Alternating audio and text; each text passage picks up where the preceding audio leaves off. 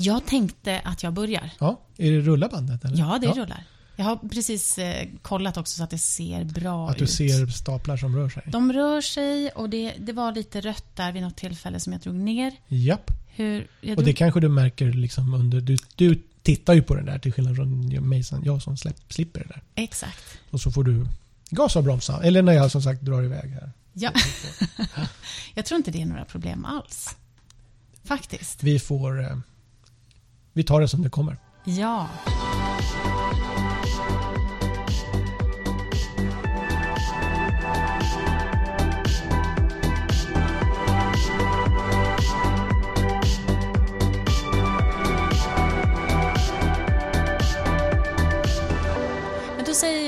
Välkomna till Auktionspodden. Den här eh, fräscha podcasten på den fina poddhimlen som såklart handlar om det namnet antyder. Aktioner och mycket mer. Eh, vi sitter, jag och min medarbetare, kompanjon. Poddkollega säger man? Poddkollega, ja. Vi sitter i Studio Metropol i Stockholm. Och kan du, Janni, berätta vad det är? Nej, men vi sitter på Metropolauktioner och eh, då är det Studio Metropol på Sveavägen här i Stockholm. Just det, och det är ditt, eh, det är ditt hem, Vi sitter på mitt säga. kontor. Ja. Så att, eh, välkommen in i, i, i aktion, aktion, hjärtat av aktionen. Just det, det är där vi befinner oss. Och du, man kan ju undra vilka vi är då. Och det kan man ju fråga. Det kan man ju fråga. Det kan ju du eh, fråga mig, jag kan fråga dig. Men jag kan också berätta bara helt spontant att eh, jag heter Anita MTN, jag är journalist och jag är poddare sedan ungefär fem år tillbaka. Jag gör en podd som heter Danspodden Isadora där jag intervjuar koreografer och dansare och sådär. Och så är jag också skrivande journalist sedan eh, drygt 20 år tillbaka och har jobbat inom de här traditionella medierna som Dagens Nyheter och Nyhetsbyrån TT. Gammelmedia. Gammelmedia, visst. Eh, och sen har det varvats då med nischade tidningar som så här Danstidningen och Affärsvärlden. Så det är liksom väldigt spritt kan man säga. Och det har blivit mycket webb också. Eh, och, men jag har jobbat mycket med innehåll och foto skulle jag säga. Men så har då podderiet kommit in i min värld på senare år. Eh, innan det och fortfarande, måste jag ändå säga, så har jag rört mig i den här kultursfären. Men också finans och skola och IT och sådär. Eh, och på senare år så har jag också jobbat med ledarskap en hel del. Så det är, och sen dansar jag ju och är DJ och spelar musik. Just det. Så att jag, när jag pratar om mig själv så inser jag hur spretigt det låter. Men allt det här sker ju för att jag är en intresserad och nyfiken person och journalist. Det är därför jag sitter här där jag sitter. Så det här auktionsområdet eh, kommer jag verkligen att ta mig an med hull och hår tillsammans med dig, Janni. Ja! Ska jag berätta vem jag är då? Eller? Det, det kan du göra, fast jag kan ju också, får inte jag bara säga att du och jag inte är helt nya för varandra? Det Just det. att vi har Det- träffats Det här. kanske man behöver säga. Ja, Ja, det. alltså dels har vi pratat om den här podden i några år. Väldigt många år till Ja, med. ja. Och innan dess så har ju vi jobbat med eh, men, nyhetsbrev och hemsida och så. Ja, ja, vi har jobbat i projekt tidigare. Mm. Och nu så har vi ett helt eget projekt. Exakt. Bara du och jag. Mm, Ja. ja. ja. men berätta, vem, vem är du? Ja, hörru du som... Eh, Jani Andersson heter jag. Mm. Eh, Jag är ju då helt novis på poddande. Mm. Så att eh, här så är det jag som tar dig i handen och så får du... Eller är det tvärtom? Du tar mig i handen och jag håller dig i handen. Och jag är även helt novis på dans. Så att jag känner att eh, vi kommer att kunna kanske lära varandra både ett och annat då. Mm. Eh, Men aktioner förväntas jag kunna lite grann då. Mm. Och eh, jag har, när jag tänker efter då, så har jag ju jobbat med aktioner i typ 25 år. Och det är ju mer än halva mitt liv faktiskt. Mm. Och från början så, så var jag en sån liten junior och gick i skolan och var timanställd vaktmästare som det heter i den här branschen. Och jobbade på auktionsvisning och eh, utlämning och lämnade ut de här fina sakerna. Och eh, numera så eh, är det 24-25 timmar om dygnet auktion då. Och under de här 25 åren så har jag ändå fått se en utveckling av den här branschen. Mm. Jag missade hålkorten. Det är en del äldre kollegor som berättar om hur det gick till på eh, den tiden när man liksom hade hålkort för att hantera. Vi hanterar ju väldigt mycket information. Mhm. Och då, då, då löste man det genom något slags mycket tidiga datorer. Men sen har jag... Äh, förlåt, ja. men hålkort är inte så här stämpelkort? Jo, jo. Nej, Ja. nej, nej, såna här, det, det är väl någon slags, inte disketter, utan det är ett sätt att lagra data Ja, förr i tiden. Sådana här som. Spinning Jenny och de där har ju sådana här hålkort. Och, där, och där, jag tänker att det här är på 70-talet kanske. Mm, mm. Innan dess fick man ju sköta allt för hand totalt. Va? Vilket är ju ett helt mirakel. Och kanske att vi, vi får bjuda med någon sån kollega som har varit med på den tiden någon gång. Mm. För att få höra sådana här roliga, fantastiska historier om hur det gick till. Men var När det... man var auktionskommissarie till exempel. Oh, kommissarie. Ja, Mm. och gick runt på, på den här aktionen och liksom mer eller mindre plockade upp pengarna här live så att säga. Och sen går vi vidare till nästa vara och ropar ut nästa vara och så vidare. Ja.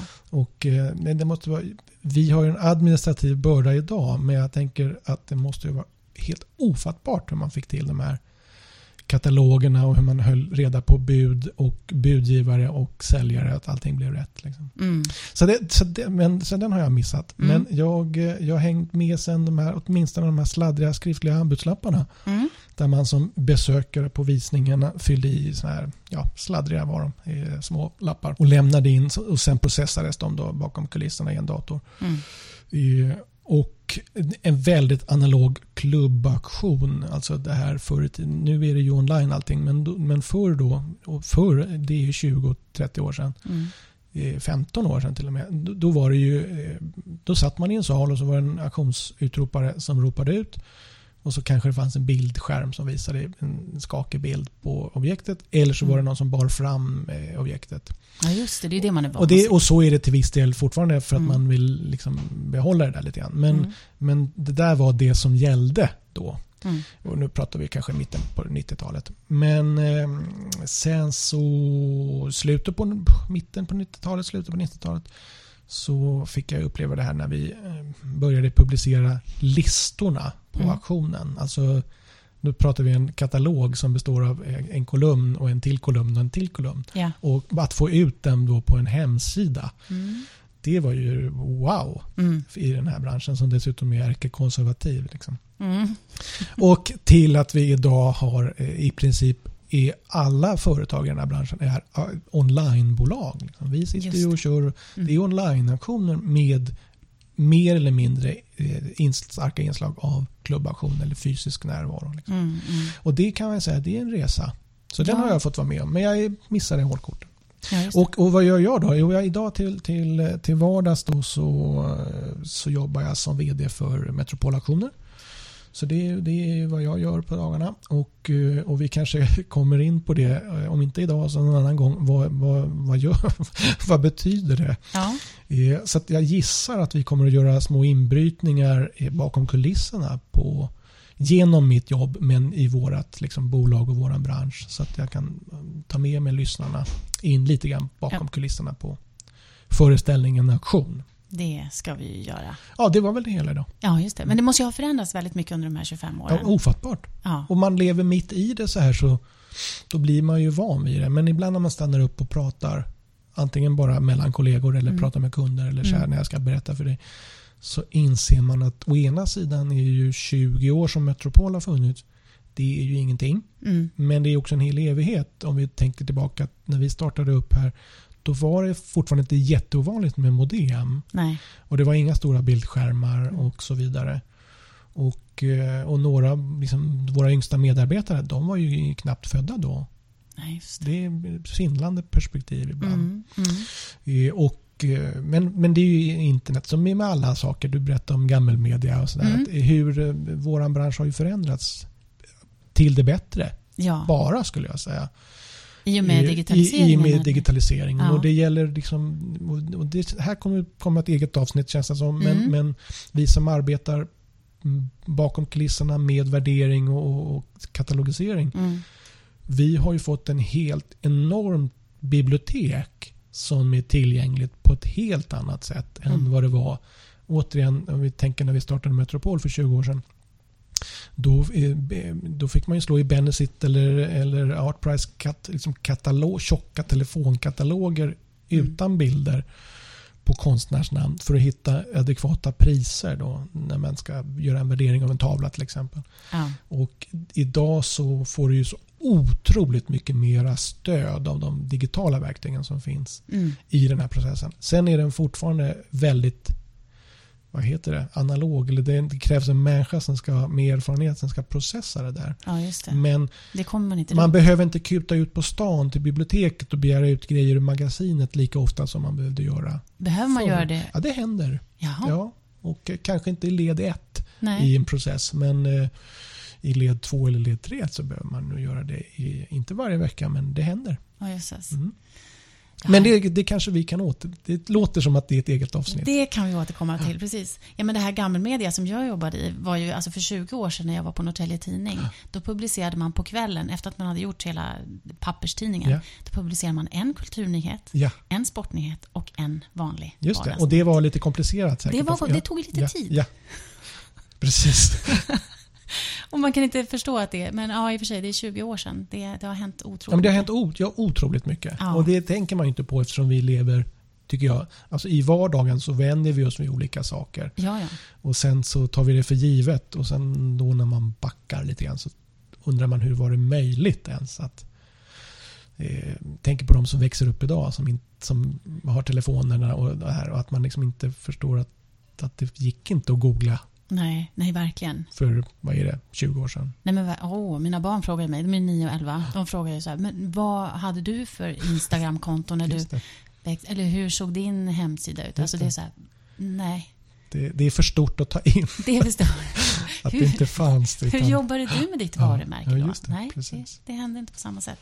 Fast det gjorde det ju fortfarande, man jobbade ju fortfarande med att promota sig, fast på ett annat vis. Ja, och det gick ju att gå till en telefonkiosk och ringa från den här telefonkiosken. Exakt, men det var ju Men det där. var lite annorlunda. Men vi, beteendet har ju förändrats. Vi stämde tid på ett annat sätt än vad vi gör idag. Om man väntade max en kvart, sen Mm. gick man, för Ja. då, Just det. då det Men det här, jag tänker att det här möter man...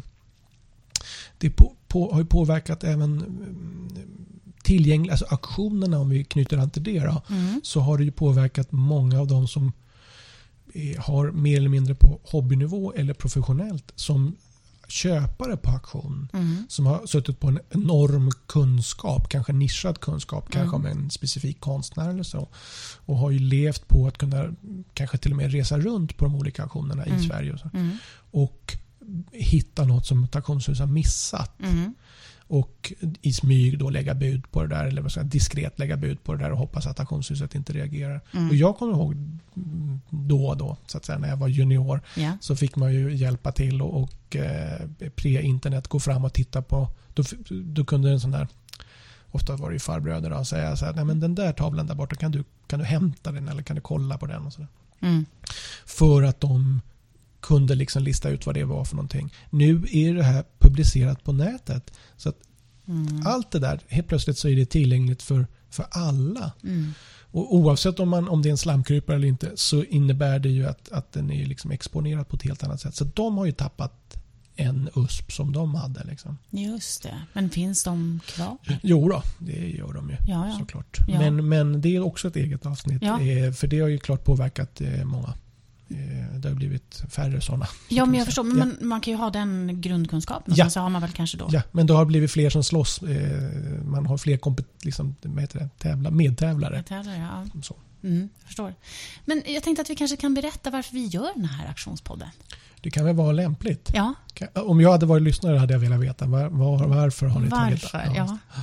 Ska jag berätta hur jag tänker? Du eller? får gärna Ja. berätta hur du Så får tänker. du tänka hur du berättar. Ja, ja. Men, nej, men eh, överhuvudtaget vi som arbetar med det här. Vi, min bild är att, att det har varit ett stort uppsving. Det har väl varit det i kanske 15 år eller något sånt där. Att, till att handla på auktion. Eh, på ett sätt, och där är väl igen då eh, digitaliseringen som har gjort att det blivit tillgängligt. Mm. Förr var du ju tvungen att fysiskt ta dig till auktionen och då, då exkluderade det en massa människor som inte kände till auktionsfenomenet överhuvudtaget. Och där tycker jag ju att eh, här når vi ut till helt nya grupper av människor. Mm. Och, eh, så att det nästan har blivit en folkrörelse faktiskt. Att det att man behöver inte köpa någonting men man liksom går igenom alla auktionssajters sidor efter roliga teoretiska fynd. Mm. Lite som så här Hemnet-surfing så, så ägnar man åt sig åt auktions, surfing. Eh, och, så finns det en nyfikenhet kring också hur den här aktionen går till, hur, man, vad gör vi som arbetar med det här. Vad, hur, ja, det finns en nyfikenhet kring det, Ja. upplever jag. Ja. Så det kanske vi kan tillfredsställa på något sätt. ja, men det tycker jag. Eh, och de, det är de jag tänker att man spontant vänder sig till. De här nyfikna människorna som har upptäckt aktion. Eh, eller som, ja, som är- kan aktion och undrar över hur går det där till. Eller bara vill höra Mm. mer.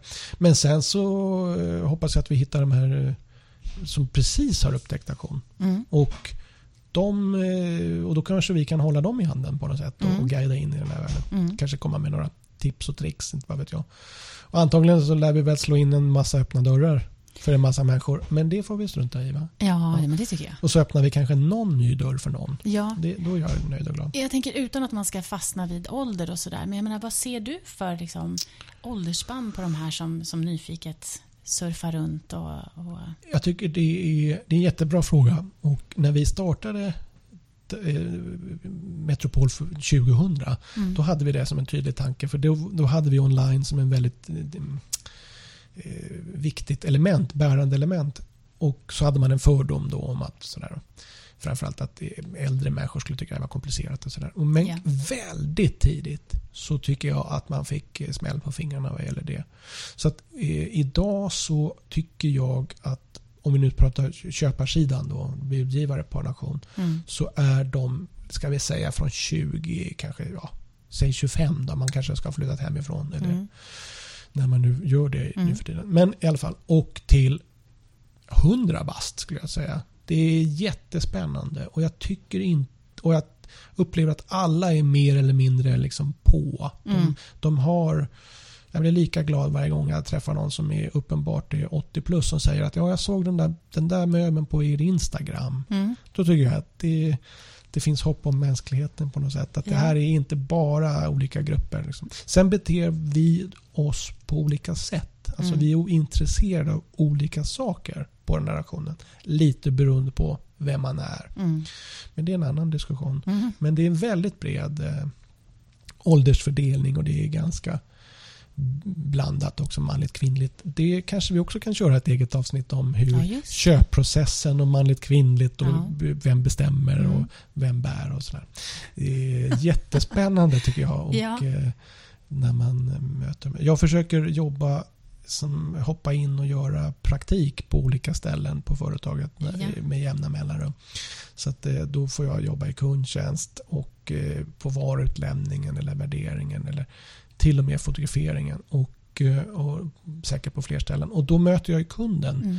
eh, på ett jättespännande sätt. Mm. Och sen får mina duktiga kollegor och medarbetare städa upp efter mig. Men, men jag har åtminstone lärt mig någonting om, om den här eh, kundmötet som det så fint heter. Och det är ju otroligt engagerande. Jag tänker på just att det kan vara svårt att kommunicera till en så bred åldersgrupp. Men det Oh. kanske bara är fördomarna som pratar där igen. Ja, jag tycker att det är, aktionens fördel är att vi inte... Alltså vi har en sån bredd i vårt utbud. Mm. Så att det är själva utbudet som på något sätt antingen tilltalar eller inte tilltalar. Mm. Och vi kan ju gå ner på visningen om en liten stund och på visningen så kommer du se att du har ju en otrolig bredd Mm. i, ska vi kalla det för smak, alltså olika inriktningar för, för vem, vad, det, vad, man vad man tilltalas av och också prisbilden liksom bilden på vad man vill och är beredd att köpa och kan köpa och allt det där. Mm. Och, så att snarare att aktionen hittar sina olika köpare, Mm. så kan man väl säga. Mm. För det är ju, vad kan det vara nu den här veckan så är det säkert en 800-900 olika auktionsposter. Ja. Och, eh, så de, de, och de lär hitta sina köpare faktiskt. Och vi har ju, dels har vi de fys- människorna som fysiskt kommer hit men det, är ju, det mesta sker ju online. Ja. Och eh, från hela världen ju. Det är ju budgivare från liksom 40 länder som är med och köper på en vanlig veckoauktion. det. Så att det, det är ju det är ännu större än så att säga, det, de kunderna som vi fysiskt kan Mm. titta på här nere på visningen. Mm. Men hittar man det här unga paret som har flyttat hemifrån? Jajamensan. Ja. Det är mina, det är, ja, man har ju olika favoriter. Ja. Men jag tycker det är, det, är, alltså, det är ju något alldeles i mitt lilla auktionshjärta då, så när man hittar någon som har upptäckt auktionen Mm. för första gången och, de kan, och det är väl de, det, ofta är det, antingen är det ett tjejgäng det kan ju vara ett grabbgäng också men ofta är det ett tjejgäng. Eller det här paret. Och nu är jag lite heteronormativ då, men, men paret som ska flytta ihop och, eller har flyttat ihop och, och ska då inreda det här hemmet. Mm. Och förr i tiden det här är ett eget avsnitt också känns det Mm. som. Men hur man inredde våra hem och vad vi fick med oss vare sig vi ville eller inte från mamma, pappa och Mm. mormor och så vidare. Till att idag så köper man det man vill ha. Man har kanske i tio års tid planerat att just den lampan vill jag ha, just den, det bordet och de stolarna ska jag ha. Och, och så går man och jagar då eh, på auktion för att hitta just precis det rätt objekt. Liksom. Mm. Och så är det ett samspel och eh, man hör i den här, liksom, det är en sån här parterapi live höll jag på att säga. Nej men det är det här samarbetet. För, för smaken är ju inte alltid samma. Nej, nej, det är klart. Och då, är, då ska man förklara för varandra varför det, det där var rätt och så vidare. Och det här ser vi live då på en visning. För då, Ja. då, Ja. då möter man det här. Och det är ju helt fantastiskt. Och, och har du för första gången upptäckt auktion Mm. så blir det nästan lite överväldigande. Det ju som att gå in som ett barn i en godisaffär. Mm. Man ser hur det tindrar i deras ögon. Och, eh, för det finns så otroligt mycket som Mm. jag nämnde nyss. Att det är liksom det är bara att, det handlar mer om att begränsa sig än att, eh, att utbudet skulle vara begränsat. Mm. Och sen så vi kör ju veckoaktioner så vi har ett utbud nu den här helgen då till Mm. exempel. Och sen nästa vecka när vi spelar in podd då är det nya grejer. Mm. Och, och, så, vilket är ju också helt, vi är inte vana vid det i en traditionell butiksmiljö. Att från mitt förra besök förra veckan så har de bytt ut hela sortimentet. Mm. Och det också, kan ju vara liksom breathtaking Ja. när man ska gå på visning. Jag skulle bara vilja veta också vad de här unga gärna tittar på. Om det är 60-tal, som jag tror, eller om det är eller 50-60, inte vet jag. Så du vet, så här, Nu testar vi fördomar. Ja, Nej, men jag det- tror att du, där är du väl inte helt fel ute. Men är Alltså, det fortfarande ja, så? Ja, det vi, nu generaliserar vi Ja, lite. Men ja. ja, det kan man väl säga. Okej. Att de som eh, befinner sig lite längre bort ifrån, alltså de har själva inte vuxit upp med, det är knappt deras föräldrar. Nej, just Det det. är ju stenhett. Mm. Och sen så märker man de här som har växt upp med det här tycker att det är inte så kul. Nej, Och de kommentarerna får man ju också höra. exakt.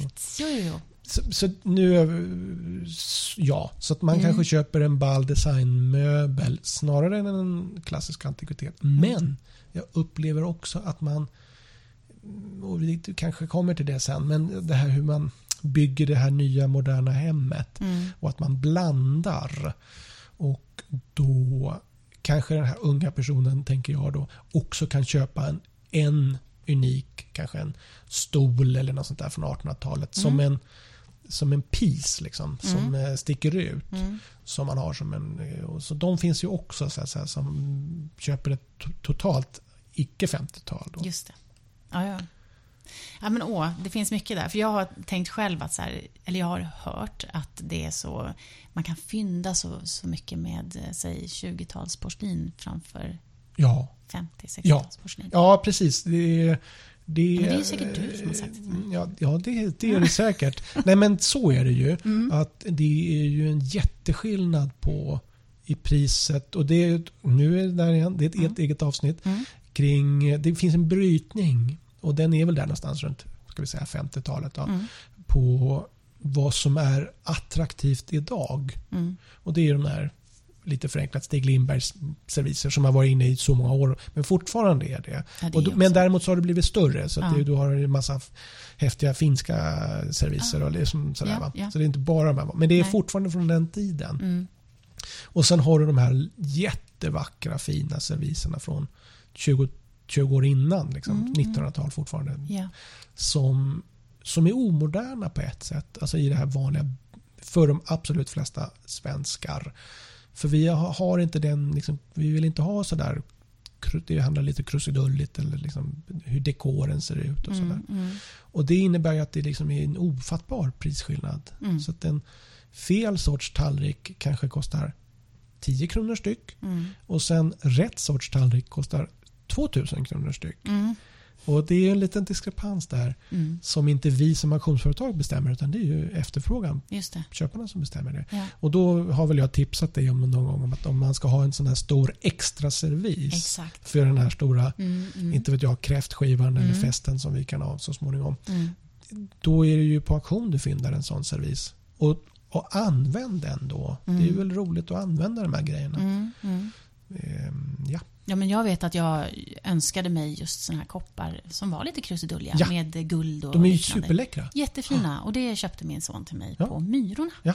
För var det 10 kronor Ja. styck eller något sånt där. Det är väl ett eh, fantastiskt fynd. Mm, mm, och, verkligen. och sen fy- fynd, vi kanske ska ha fynd som ett eget tema någon gång. Ja. Vad är det? Liksom, vad är, det ligger ju lite i betraktarens öga. Ja. Men om man har betalt 10 kronor för en häftig kopp, då är väl det ett fynd. Ja. Och vare sig, ja, oavsett vilket, liksom, Ja, ja. tycker jag. Men och de diskar jag i diskmaskinen Ja, också. Jag bara använd använder- grejerna. Ja, ja, verkligen, verkligen.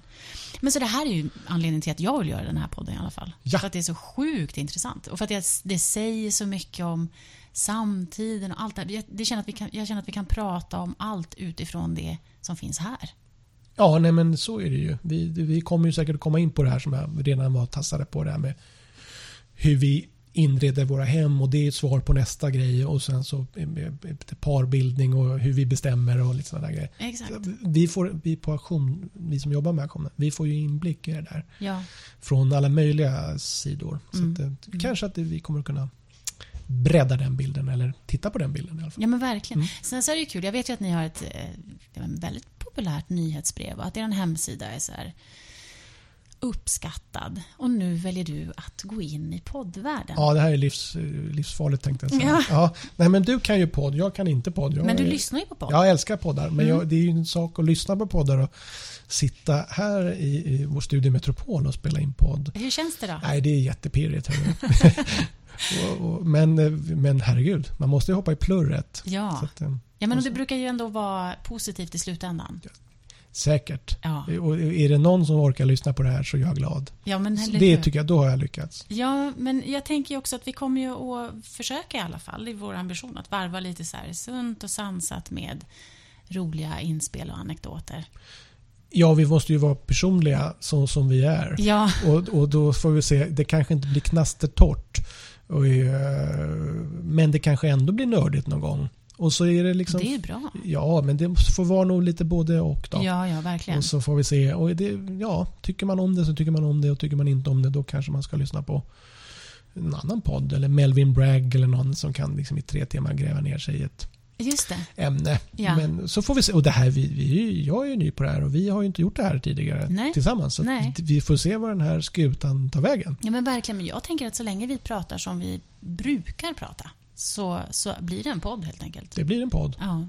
Vi har ju massor med, eh, med ämnen att hålla oss till här så det kommer nog funka bra. Och jag tänker, om vi, om vi funderar på vem det är vi vänder oss till. Vi har ju redan pratat om hela det här stora spannet Ja. och så. Vem, vem tror du att Vem det är tror jag är lyssnare? Ja. Det vore ju kul om jag hade fel och så, Mm. och så mejlar de in och säger nej men jag är helt fel. Nej men jag tänker att det är väl liksom eh, det är väl eh, de som är, ny, som är nyfikna på ämnet i, i allmänhet. Som är de här som jag berättade om. Alltså som vet vad auktion är och eller har precis upptäckt auktion. Mm.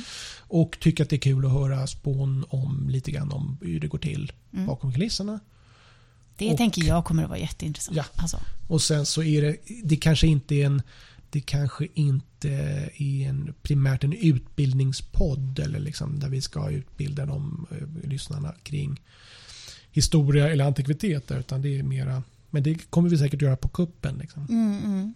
Jag tänker att det också kommer att ge sig lite grann med när vi lär känna de som lyssnar och, och de hör av sig. Ja, när den som lyssnar Den. hör av sig.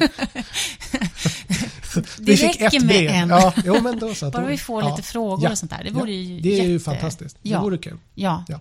För det kommer ju också styra lite grann. För då vet vi ju vad det är man undrar där ute. Vi låter lyssnarna hjälpa till och knuffa oss i en riktning. Exakt. Så kan man väl säga. Ja, men precis. Vi kan ju också bara säga hur vi har tänkt att vi ska komma ut och sådär. eh, Ja. Man kanske måste ha en plan. Vi har du? ju en ja. liten plan Ja. ändå. Och vad är planen då? Jo, nu, nu ska vi väl spela in två avsnitt som vi släpper som en, eh, ett dubbelavsnitt. Mm. Så vi, vi ses två gånger. Mm. Och sen så efter det så kör vi ju släpper vi fyra avsnitt till under hösten här som vi spelar in. Ja. Och sen antagligen måste lyssnarna få återhämta sig Mm. och eh, Fundera lite fundera lite grann Ja. och, ta in vad, vad det här för Ja, någonting. ja, Och sen så kommer vi tillbaka med en säsong två ja. och eh, snart igen då. ja, precis. Sen kommer vi ha en del fasta moment. Vi kommer att labba lite grann med dem nu, tänker jag, under de här första Ja. avsnitten. Så vi ser var de landar och, Ja. och fastnar bäst. Eh, men ett av de fasta momenten, det är när vi går och väljer ett föremål Ja. på auktionen. ska, vi kalla det för veckans vara? Det låter lite trött. Vi får hitta på något bra namn. Ja, just det. Vi tar ju gärna förslag på det också. Ja, just det. Men eh, Men vi går ut och, och tittar på visningen och så tvingar vi varandra att välja ett objekt.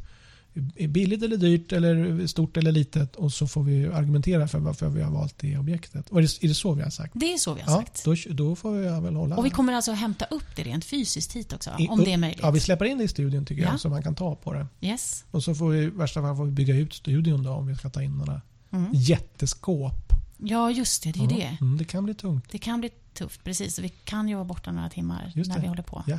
Men sen efter det, eller efter, eller innan, eller någon gång under poddens eh, avsnitt så kommer veckans designklassiker Just det. att kika in. Ja, får se vad det blir den här veckan då. Mm. Precis. Eh, ja, jag vet inte om vi ska... Vi kommer ju ha frågor också. Just det. Och vi har några frågor faktiskt. Jaha, okej. Ja. Med. Ja.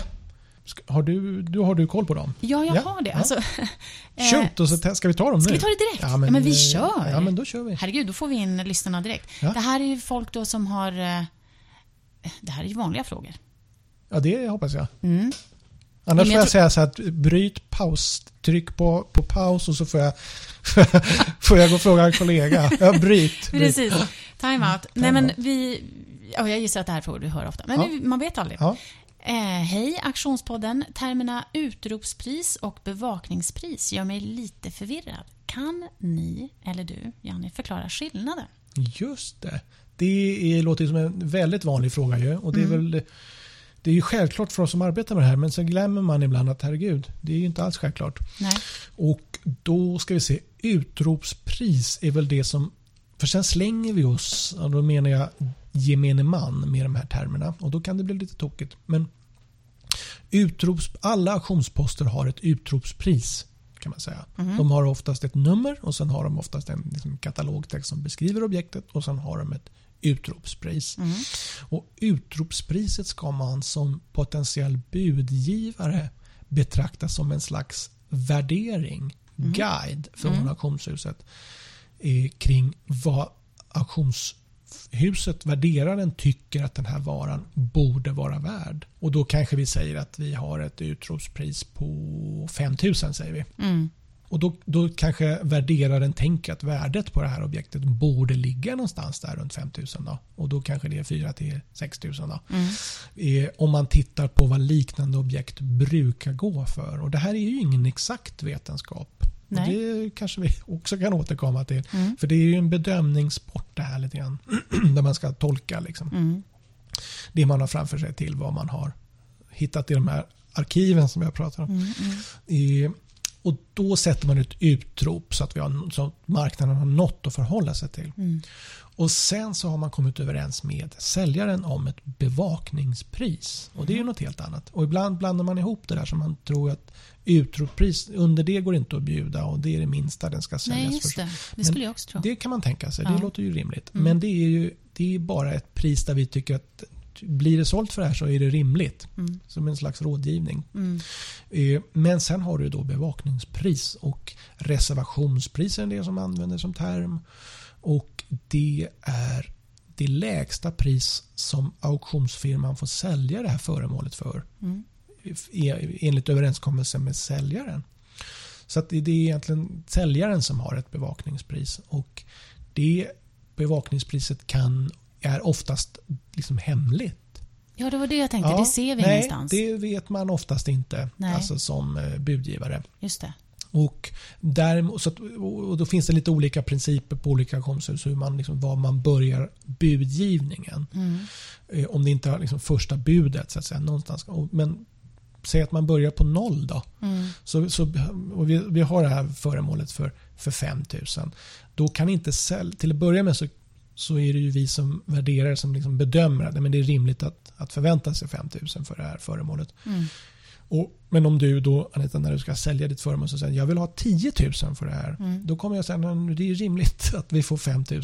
Mm. Och redan där så ska vi försöka mötas. Liksom, att, kan du acceptera det? Men, och det betyder att då kan inte du säga att jag vill ha 6 000 för annars så säljer inte jag den. Mm. Utan då kanske vi kommer överens om att vad är rimligt? Vad kan vi tänka oss att liksom, vad är det meningsfullt för oss att överhuvudtaget göra en aktion på? Eh, som lägst. Och då kanske det är ska vi säga 3-4 tusen. Mm. 30 procent eller något sånt där. Mm. Under där. Ja. Det får ju inte vara över utropet för då blir det konstigt. Så att då kanske vi har kommit överens om att vi har en bevakning på 3000 och så har vi ett utrop på 5000. Mm. Och så kanske vi börjar på antingen, vi, vi kan börja på 100 kronor och så bjuder någon 100 kronor. Då kommer det ju, nu när det är online, allt det här är ju online så att säga. Då kommer det stå upp pris, vad står det, bevakningspriset är inte uppnått. Så du får ju liksom respons på ditt bud men du får förstå att det här budet var för lågt. Mm. Och då kanske du saftar in 200 eller till och med en tusenlapp. Och det kommer fortfarande vara för lågt. Mm. Tills vi har passerat eh, bevakningspriset. Och då kommer det stå så här bevakningspriset är uppnått. Mm. Och då vet jag att nu är vi, är vi hemma för nu måste säljaren släppa den. Mm. Och kommer de här buden inte upp i bevakningspriset, ja då blir den ju återropad som det heter. Det vill säga, då går den tillbaka till säljaren. Okej. Är det vanligt? Det, helst vill man ju inte ha det så som auktionsföretag. Man vill ju sälja rubbet.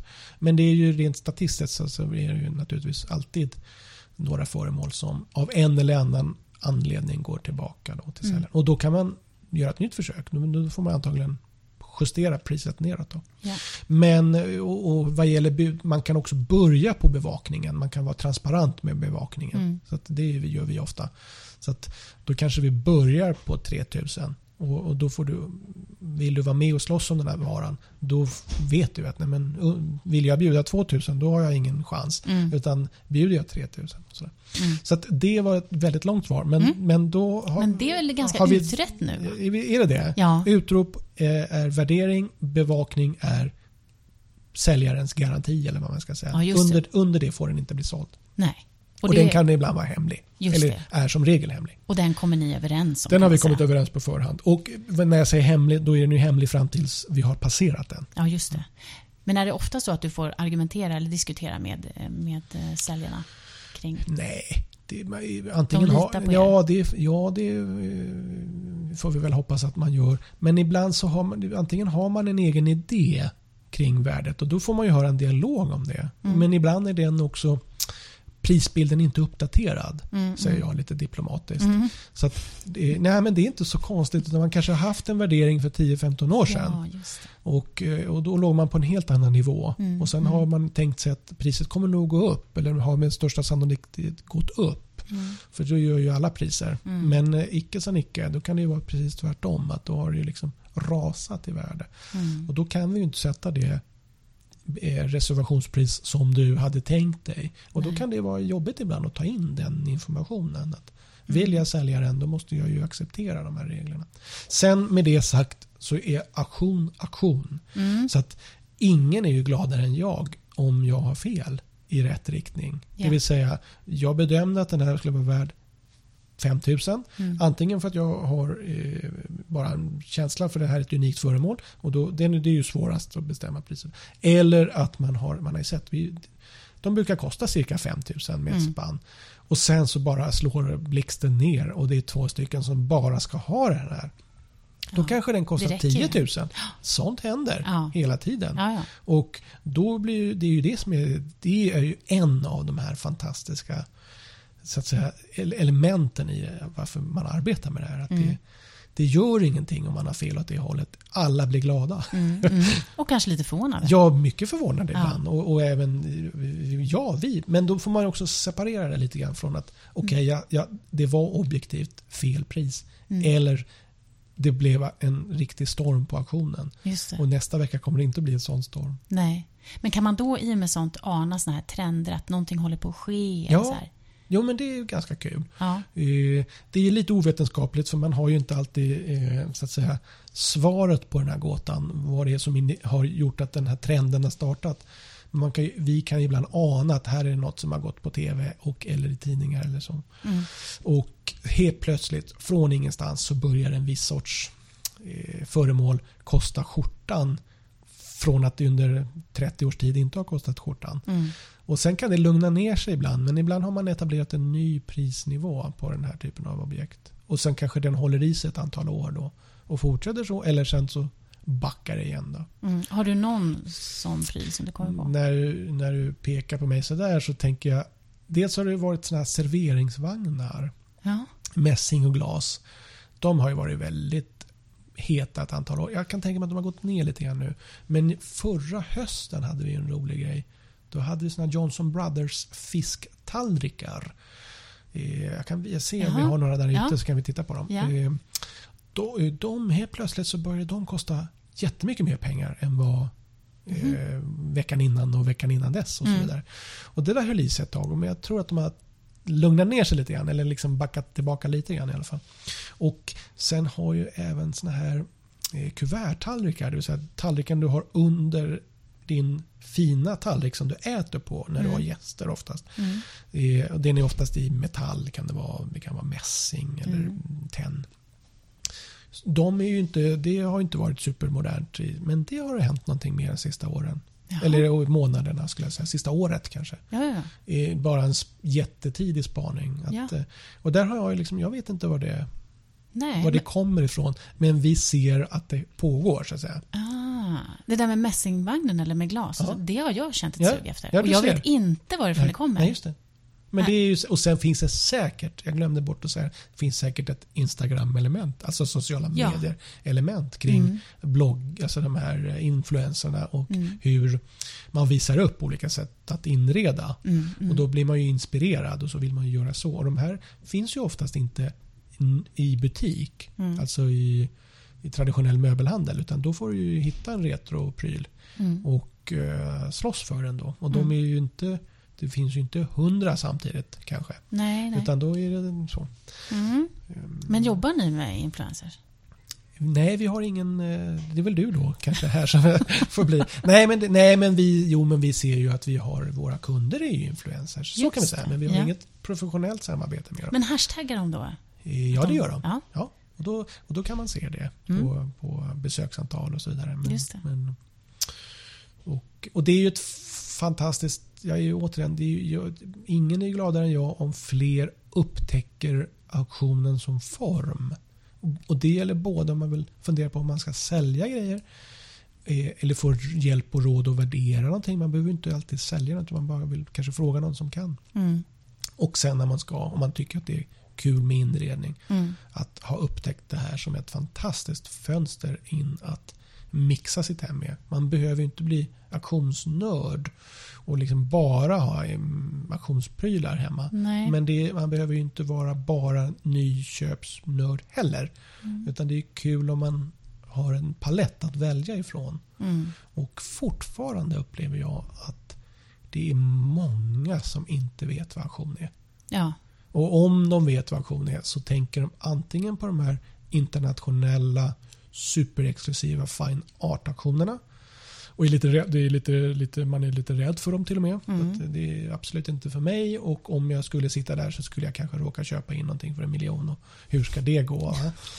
Det, det, ja, men det, Ja, ja. det tror jag är en ganska vanlig Mm. fördom. Mm. Och sen så känner man till de här bondauktionerna eh, ute på landet. Mm. Som är en någon slags variant av loppis kanske man kan Mm. säga. Mm. Som är också till viss del handlar om underhållning. Mm. Att det är tidsfördriv och så köper man en krycka för fem spänn som man inte riktigt vet vad man ska göra av Nej. sen. Men det var roligt. Och, och det är ju något annat också. Så det, som vi, det här segmentet som vi arbetar i det är något, det är modern heminredning. Ja, just det.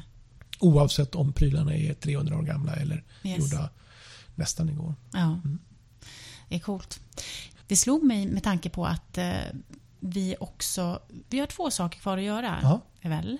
Tre, fyra Det är kanske bra att du har koll. Jag, Ja. jag bara simmar. Vi har... vi ska prata om, eh, om coronaeffekten och trenden med döds, dödstädning. Ja, dödsstädning. döds, döds, Dö- döstädning. Döstädning säger Ja, man. jag tror att folk säger lite olika. Men jag, Ja. jag säger nog döstädning. Dödstädning, inte Ja. dödsstädning. Nej, nej, nej, det låter Nej. ännu mer makabert. Ja, ja, Det är ju ganska makabert. ja. Alltså, allt- mycket makabert. Ja, och Just, just, just nu. just nu precis. För att jag menar, när vi började prata om, om det, då var vi ju inte inne i den här pandemin som Nej. vi är nu. Nej, du och jag, eh, när vi började spåna kring det här Mm, och mm. till och med skulle starta igång Ja, så var det ju före eh, den här konstiga elefanten i rummet som, ja, som bara klättrade in genom fönstret och tog över. ja. Ehm, precis, och sen så fick vi ju skjuta på det. Ja. Helt enkelt för att jag fick ju man, fokus på Annat. eh, annat. Ja, Ja, Mm, ja. just det. Ja, exakt. Hur, hur, hur har det liksom... Min känsla är ju att det inte har påverkat er särskilt mycket. Sen vet man ju, alltså, allting är ju relativt. Eh, ja, precis. Det är väl ett jättebra eh, ord. Allt är relativt. eh, om vi generellt, om vi tänker om vi pratar corona då. eh, Ja. Så när det här kom, det här kom väl i mars för, för min verksamhet, i början på skarven, februari-mars. Så har man ju liksom någon slags erfarenhet i ryggen som säger att eh, våran bransch och det här segmentet eh, som vi arbetar i, det har klarat sig genom alla, liksom både generella konjunkturnedgångar och terrorattentat med allt vad det innebär i någon slags eh, plötsliga kurs, eh, liksom ka- kaos. mm. Och finanskrisen 2008. Möjligen att vi ska göra ett litet avsnitt om det någon gång. För det var en liten sån, eh, det blev ett litet paradigmskifte där. Men, men i stort sett så att Mhm. det, det blev ett hopp där kring, Mm. Kring eh, utveckling liksom, till digitala och, och Ja. vilka som inte eh, hängde med där i, på ett internationellt plan. och. Men, eh, men det känns på att det tar vi som ett eget avsnitt. Men vad skulle jag säga om det? Jo, så att vi traditionellt sett, för det handlar ju om att på den ena sidan så finns det saker och ting som, som, som är till salu. Mm.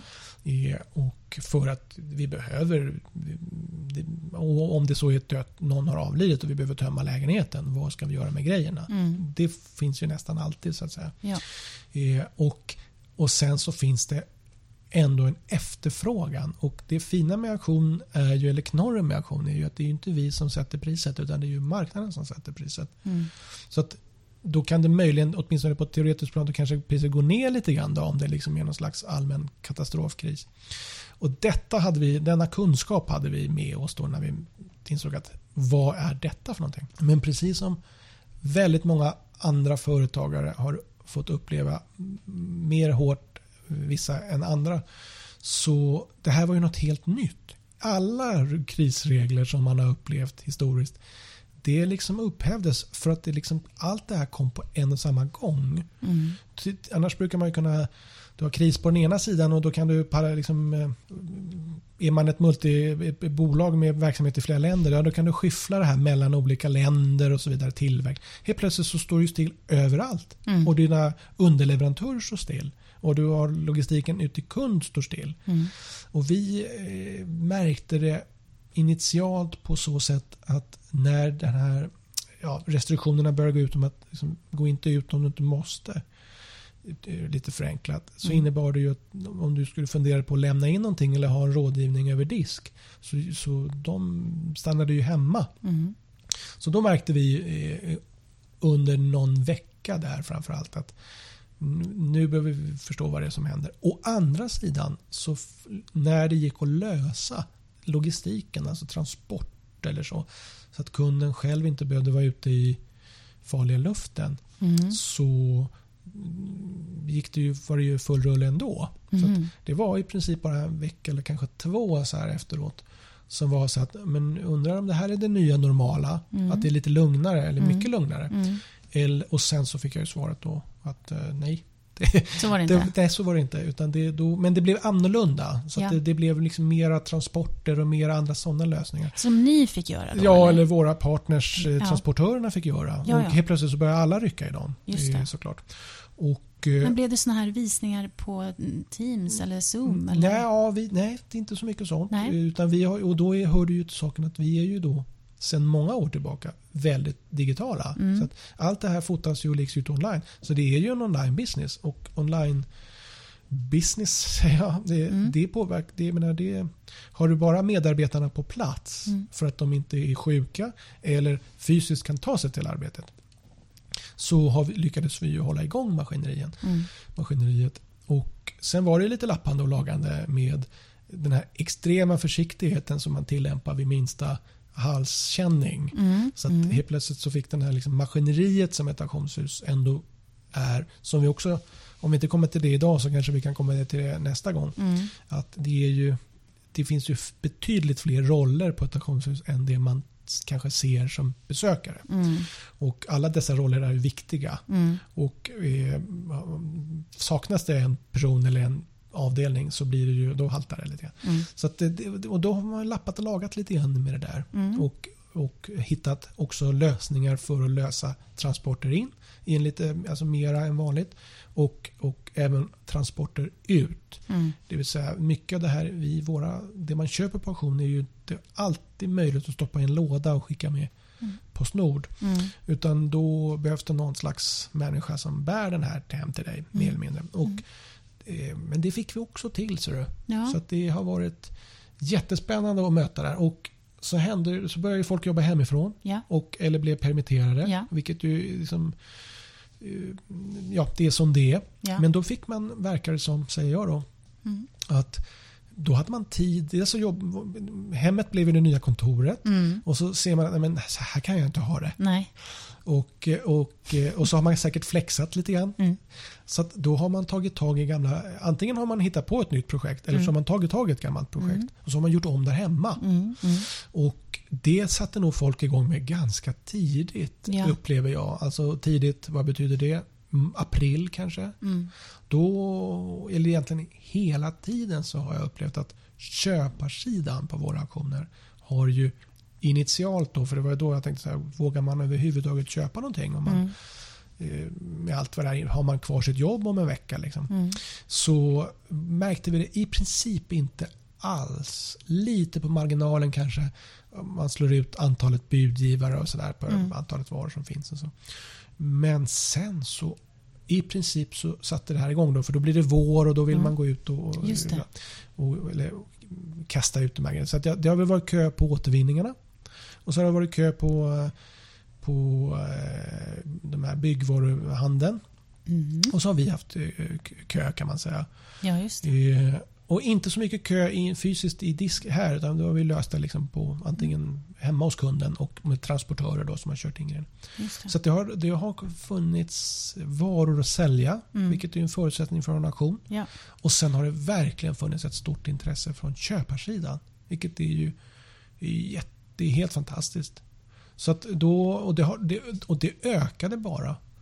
Och så går vi in i, så tänker jag så, nu är det ju höst men innan sommaren då så tänkte jag så att sommaren är lite väderberoende normalt. Mm.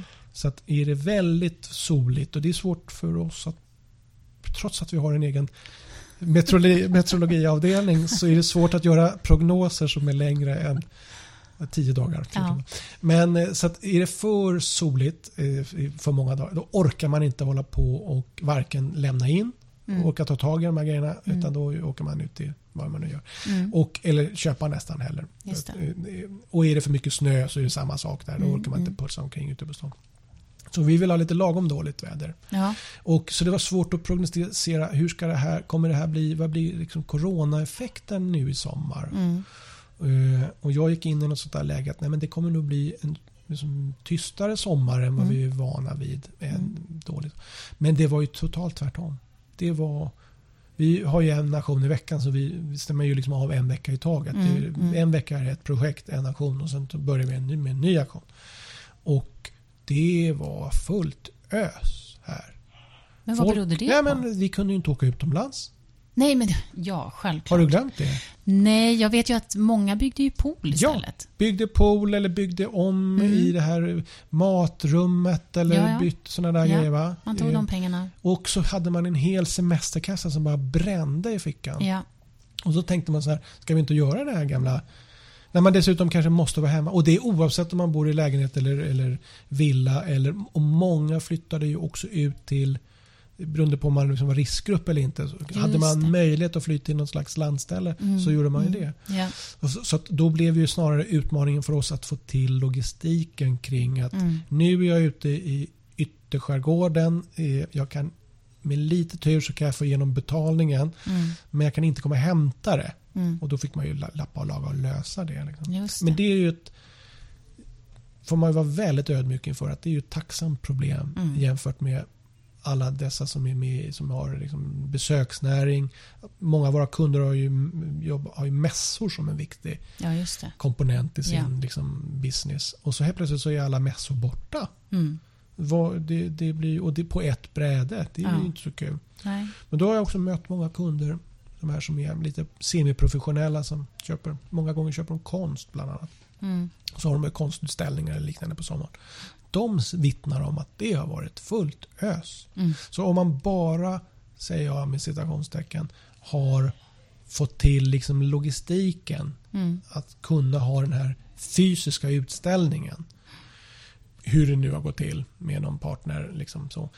Då har det varit då har köparna slagits om att få köpa de här grejerna till sina nya fixade hem. Ja, just det. Och tömda hem. För att det har ju Tömda. varit... Ja, man har röjt liksom. Man har varit på Ja. återvinningen. Ja, eller så har man också lämnat in till auktion. Ja, just det. Eller som För att, man- för att man har gått igenom Ja. dels de här grejerna som, som man brukar göra normalt när man döstädar, som Mm, vi ska prata om strax. Men man har också, så först har man röjt garage och vind och källare och sådär. Mm. Och sen har man också röjt hemma, verkar Ja. det som. Ja, men gud. Och då just det här, det har varit slagsmål på Ja, återvinningsstationer det. och på Bauhaus och Ja, liknande alltså ja, ställen. Ja, För att det har varit sån trängsel. ja. Och så kombinationen då av att vi dessutom ska hålla det här avståndet Exakt. har gjort att det blivit lite, alltså extra mycket folk, extra mycket avstånd Ja. och inte riktigt ihop den Nej, det gör inte Så då, då blir det lite brottning. Vi har ju faktiskt faktiskt klarat oss. Det är lite tajt på utlä- då har- fick- Och då får man också ja, inse att men okej, vi behöver ett till nummerlappssystem här Mm, för att hjälpa kunderna att sprida ut sig eh, utan att det blir bråk. För annars Mm. blir det att man brottas om vem som stod först i tur. Och det, det är en sån onödig konflikt tycker jag. Men har du haft någon som har kommit in med såna här stavar utåt eller håll armlängds Nej, avstånd? alltså så här, våran lokal, den fysiska lokalen, det det är en Mm. gammal biograf som är liksom tömd. Så det är ganska mycket golvyta och väldigt Ja. mycket luft uppåt. Så har man väl tagit sig in i lokalen eh, så det, får man vara ganska i fred. Men så finns det några sådana här zoner som är, där det kan bli lite köbildning. Mm. Och då, dels har vi ju sett alla duktiga människor som har munskydd och handskar och hela den biten. Ja. Men sen så är det när jag är ute på visningen så märker jag att det är ju, och det är befriande. Då är det ändå folk som vågar säga ifrån. Mm. Att äh, två meter var det. Och så kan de liksom markera att här Ja. nu är du inne i min zon här. Jag kan väl få titta färdigt på den här tavlan. Sen får du titta. Ja. Medan, medan förr så kunde man ju slå, stå i grupp och kanske till och med prata om den här. Men, Mm. Så det har jag ju sett både en och annan gång och det Just är väl det. jättebra. Ja. Ja, nej, men man har ju sett en del fantasifulla kreationer på, Verkligen. På Så här badringar hörde jag också var Ja, just Så det. det. Och så så- vattenflaskor, Ja, såna men där det, som man har. ja, men det var komplicerat. Men, men jag tyckte de här badringarna så här som man du vet, trycker på så här. Och så ska du också ha en badring. Eh, Ja. Ska vi, vi ska, du sitter, vi sitter ju här med varsin badring. Ja. Nej, det gör vi inte. Men det var ju kreativt. För då är det ju fysiskt för då slår ju våra magar ihop så här. Men det måste ju vara en stor badring. Ja, ja, sån nej, nej, nej, nej, men du kanske kan, ha, du kan ha en sån liten My Little Pony som sticker ut eller de här flamingosarna. Ja, men nu Ja. när du säger det. Så då tänkte jag så här, ska vi köpa in sådana som man tvingar på besökarna på visningen sett- Just det. eh, att ha. Men jag upplever våra besökare är ju väldigt hardcore. Ja. Så de skulle nog eh, acceptera det. Om det, var, om det var förutsättningen att få titta på visningen. Att vänligen ta på dig den här badringen. Just Det det. är inga konstigheter. Om alla Nej. har badring så Nej. är det ju inga konstigheter. Exakt. Nej, men precis. Du, jag funderar lite grann på om vi ska eh, ta en paus för att gå ner och hämta något material som Bra kan... idé. Och sen kommer vi in på veckans ämne. Exakt. Det var en mycket bra idé. Ja, för då får vi en liten eh, break också. Ja, vi får lyssnarna ett litet får break. de, Ja. Och vi får en liten bensträckare. Ja. Och eh, så... Och så kommer vi tillbaka när vi har hittat eh, något att prata om. Exakt. Ja. Bra idé.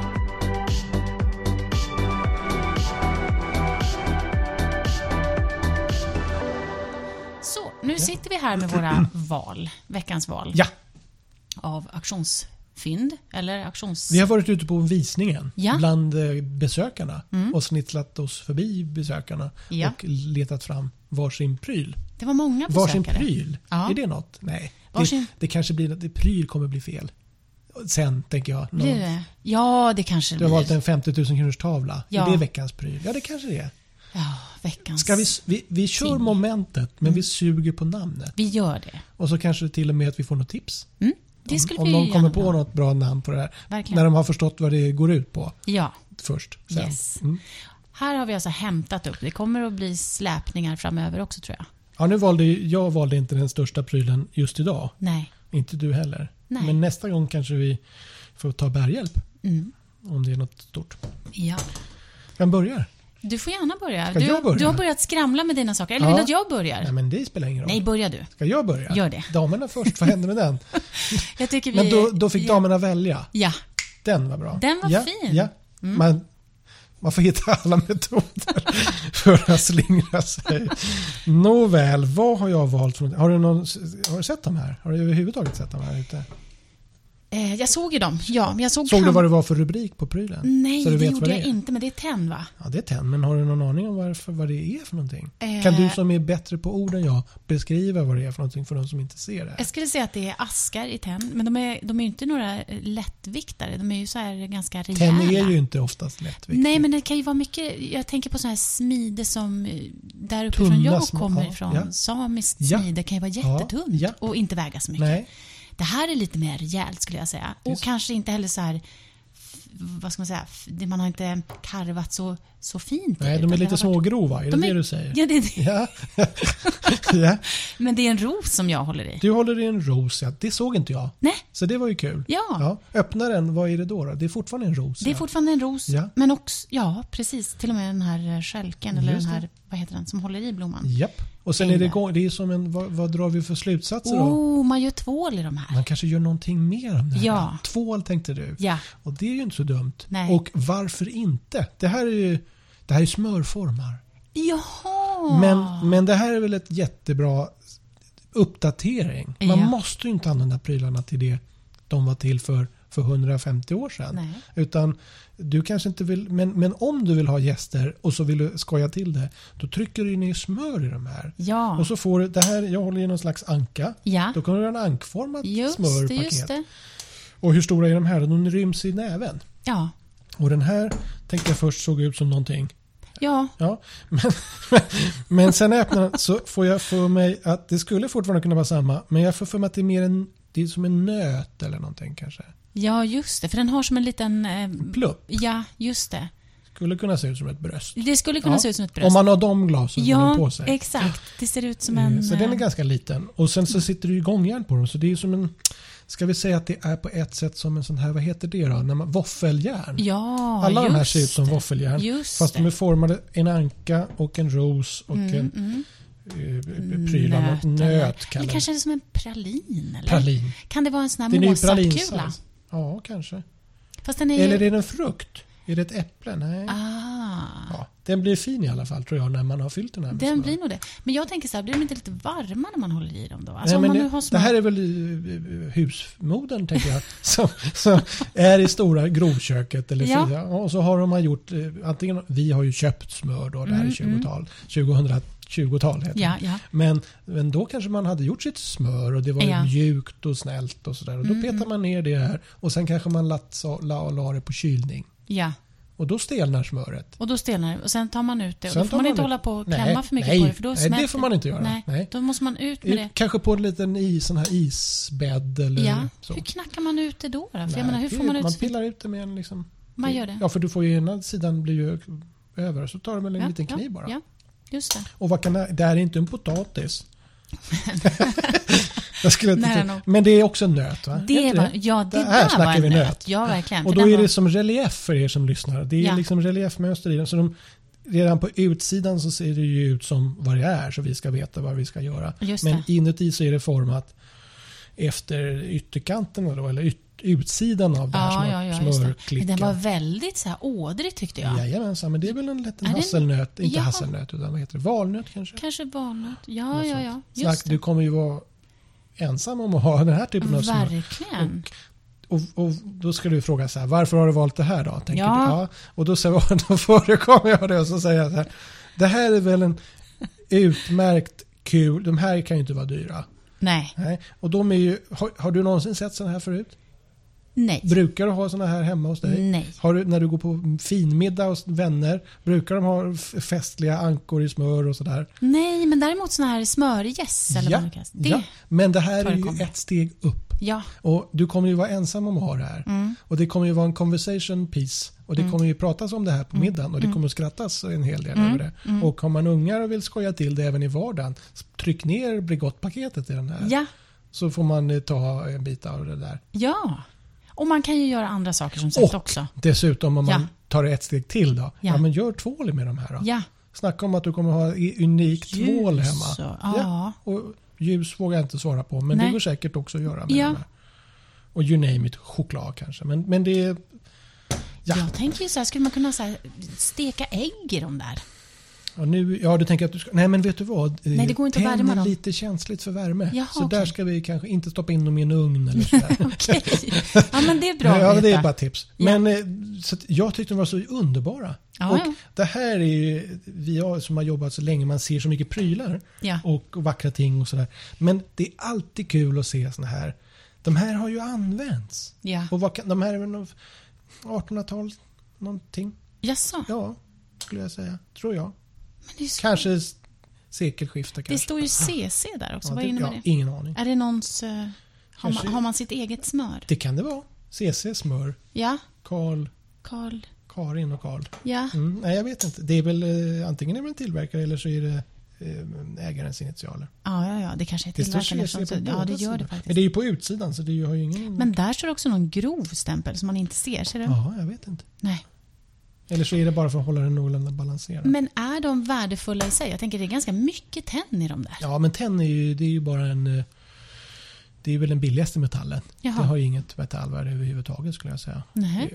Eh, På det här sättet. Sen om du ska eh, sitta och löda då kanske du måste köpa fintenn. Och då får du säkert betala för det. Men, men, eh, och du tänker på kopparstölder och du tänker på silver och så här. Men det är ett eget avsnitt. Ja. Men, det, nej, men metallvärdet för tenn är ju i- ingenting skulle jag säga generellt. Nej, okej. Utan det som är värdefullt idag när du har tenn så är det om det har ett så att säga, kan vi säga, kulturvärde, det, Mm. det estetiska värdet. Mm. Och då kan det ju vara otroligt läckra grejer Mm. i tenn. Jag tycker de här är otroligt läckra men de Mm. är inte så visuellt tilltalande så här. Men jag skulle kunna tänka mig att ha den här i min bokhylla bara som en kul grej. Ja, Den här, nu håller jag i en ankan här då. Men sen har du ju hela Svenskt Tenn-projektet och alla dessa fantastiska formgivare som har varit med från tidigt Mm. och även de har ju ny produktion så att säga. Mm. Och det är ju fortfarande samma tenn. Ja. Men, och som dessutom man kan ju polera upp det och behandla det så det ser blänker och så. Mm. Det är, och då är det ju fantastiskt. Anna Petrus lejon i tenn och alla de där. Mm. Det är ju jättevackra ting. Mm. Men metallvärdet i dem är ju inte så dyrt. Utan det är ju konst, alltså få, överhuvudtaget få till den Mm. eh, på ett bra sätt. Och, men sen, och sen är tenn känsligt ska man tänka på. Om man, Mm. har, man kan ju ha ljusstakar i tenn. Man kan ju ha alla möjliga prylar i tenn. Och då Ja. är det känsligt för både värme och kyla. Så det ska man tänka på. Jag är ju uppvuxen i ett hem där det har varit ganska mycket tennföremål Ja, eh, som prydnader. Och jag tänker att det är ganska, är inte det ganska ute nu? det är kanske inte det modernaste då. Nej. precis. Men med undantag för de här ett antal väldigt speciella då designföremål eller vad vi ska kalla det för. Mm, från mm. tidigt 1900-tal skulle jag säga. Alltså typ 30-40-tal kanske eller något sånt. Mm. Eh, och, men det tycker jag, de kan vi kika på för de är ju i ett eget avsnitt för det är ju jättefina saker. Mm, mm. Men även där finns det ju eh, ballapp, det finns ju handspeglar och allt möjligt sånt där som är f- Men du måste ha de glasögonen Ja, på ja, dig när Ja. du är besökare på auktion. Ja. Säga, den här spegeln kommer att göra sig bra på mitt sminkbord eller vad man nu har för någonting. Mm. Och sen är frågan, kommer man någonsin använda den här spegeln? Eller är den bara jäkligt fin? Mm. Och så kostar den inte så jättemycket. Och de här kanske kommer att kosta ett par hundra lappar. Mm. Men eh, det kan det väl vara värt. Det är Ja. ju nästan ingenting tycker Men det jag. är också så märkligt det där med vad man dras till och inte. Ja. Alltså man vet ju inte riktigt och vissa saker skäms man över att man... Man ska inte skämmas. Nej. Och man ska, jag tycker att överhuvudtaget, så vi som arbetar med det här, vi möter ju den här fantastiska paletten av Mm. vad som är alltså smak. Och sen blir jag blir, man blir lite yrkesskadad kanske, men, men det är ju fantastiskt att möta köparna Mm. eh, som har liksom hela bredden av det som en del tycker är katastroffult och andra tycker är otroligt vackert. Mm. Och sen är det totalt liksom, så att säga, det är ytterligheter däremellan. Så den ena tycker att det där var mm, hitta någon guldspegel eller vad det nu kan vara för någonting. Mm. Det är katastrof. Medan den andra tycker det är otroligt fint. Mm. Och, så, och så tvärtom då. Mm, mm. Så det får man ju lära sig att det är ju, vad är man säger, smaken är som baken. Ja. Och det, och det, det är det verkligen. Och det får man en, personligen då tycker jag en stor ödmjukhet inför. Att det är så häftigt. Och vad då, tycker jag, var sann så att säga. Man ska ju ha prylarna, saker och ting i sitt hem för att man tycker om dem. Ja. Och sen får man ge Balanka 17 i om vad, vad ens anhöriga tycker och vad ens barn tycker och vad ens vänner tycker och så vidare. Tycker man om grejerna så ska man ju ha dem. ja. För att det tilltalar en. Men är inte det lite svårt ibland när man ska liksom marknadsföra en viss del av sig själv? Alltså som Ja. så- Jag tror att vi svenskar också är lite ängsliga. ja. För vi sticker nog ut lite grann också i våra, hur vi inreder och Ikea och allt det där. Va? Det, är- Mm. det är nog inte en slump att han i och för sig var smålänning men att det gick så som det har gått Mm. med Sverige som bas det, och kanske även H&M och andra sådana där Mm. stora företag. Att vi, vi, vi på ett sätt är vi väldigt på och öppna och på ett annat sätt är vi nog lite ängsliga säger jag och sticker ut hakan. Mm. För att eh, vi, vi, vi ser gärna vad vi tycker om men vi kanske inte vågar hitta på ett eget eh, en egen regel Nej. så att säga och eh, stå för den. Mm. Om vi nu generaliserar. Ja, ja. Men det får vi, det, den här podden är till för att generaliseras. Ja, just det. Det är lustigt ändå att vi är så framgångsrika med sånt där. Ja, men det, det finns säkert en massa positiva sidor av det här och vi, det är ju liksom inget, det är ju fint. Mm. Men och sen går det ju trender eh, och, det, och, och, och sen så tycker jag då att min bild är att om vi nu tittar har pratat om tidigare om att det här har liksom säga, breddats lite grann. Mm. Att, att köpa på auktion. Överhuvudtaget heminredning har ju blivit en helt annan en helt annan grej än för säg 30 år sedan. Om vi liksom zoomar ut i ett, helt plötsligt så är det en folkrörelse Mm. där alla håller på att ha en åsikt. Nästan. Många har det i alla fall. Eh, Och då har man även där tror jag blivit lite modigare. Att vi ska ju fortfarande ha ett personligt statement kring vad vi, och det är ju lite nytt kanske. Mm. Och hur vi klär oss, hur vi, vad vi har för matvanor och också vilka, hur vi inreder våra hem och vilka symboler som vi har kanske för att signalera det där. Mm. Oavsett om den symbolen är från 1700-tal, 1800-tal eller någon 60-talspryl eller vad det nu är. Så Mm, mm. är det ju numera inte en slump att vi har de där grejerna. Nej. Vilket det kanske var mer förr. Det råkade bli så att vi hade den. Eller så skulle vi, vi skulle det är två olika strömningar som flyter ihop tror jag också. För Mm. sen så skulle vi ju ha vissa saker. Ja, exakt. Och det, nu, jag vet inte hur många gånger jag har sagt det men det blir ett eget avsnitt. Men vi har alla de här som gifte sig på 30-40-talet. Ja.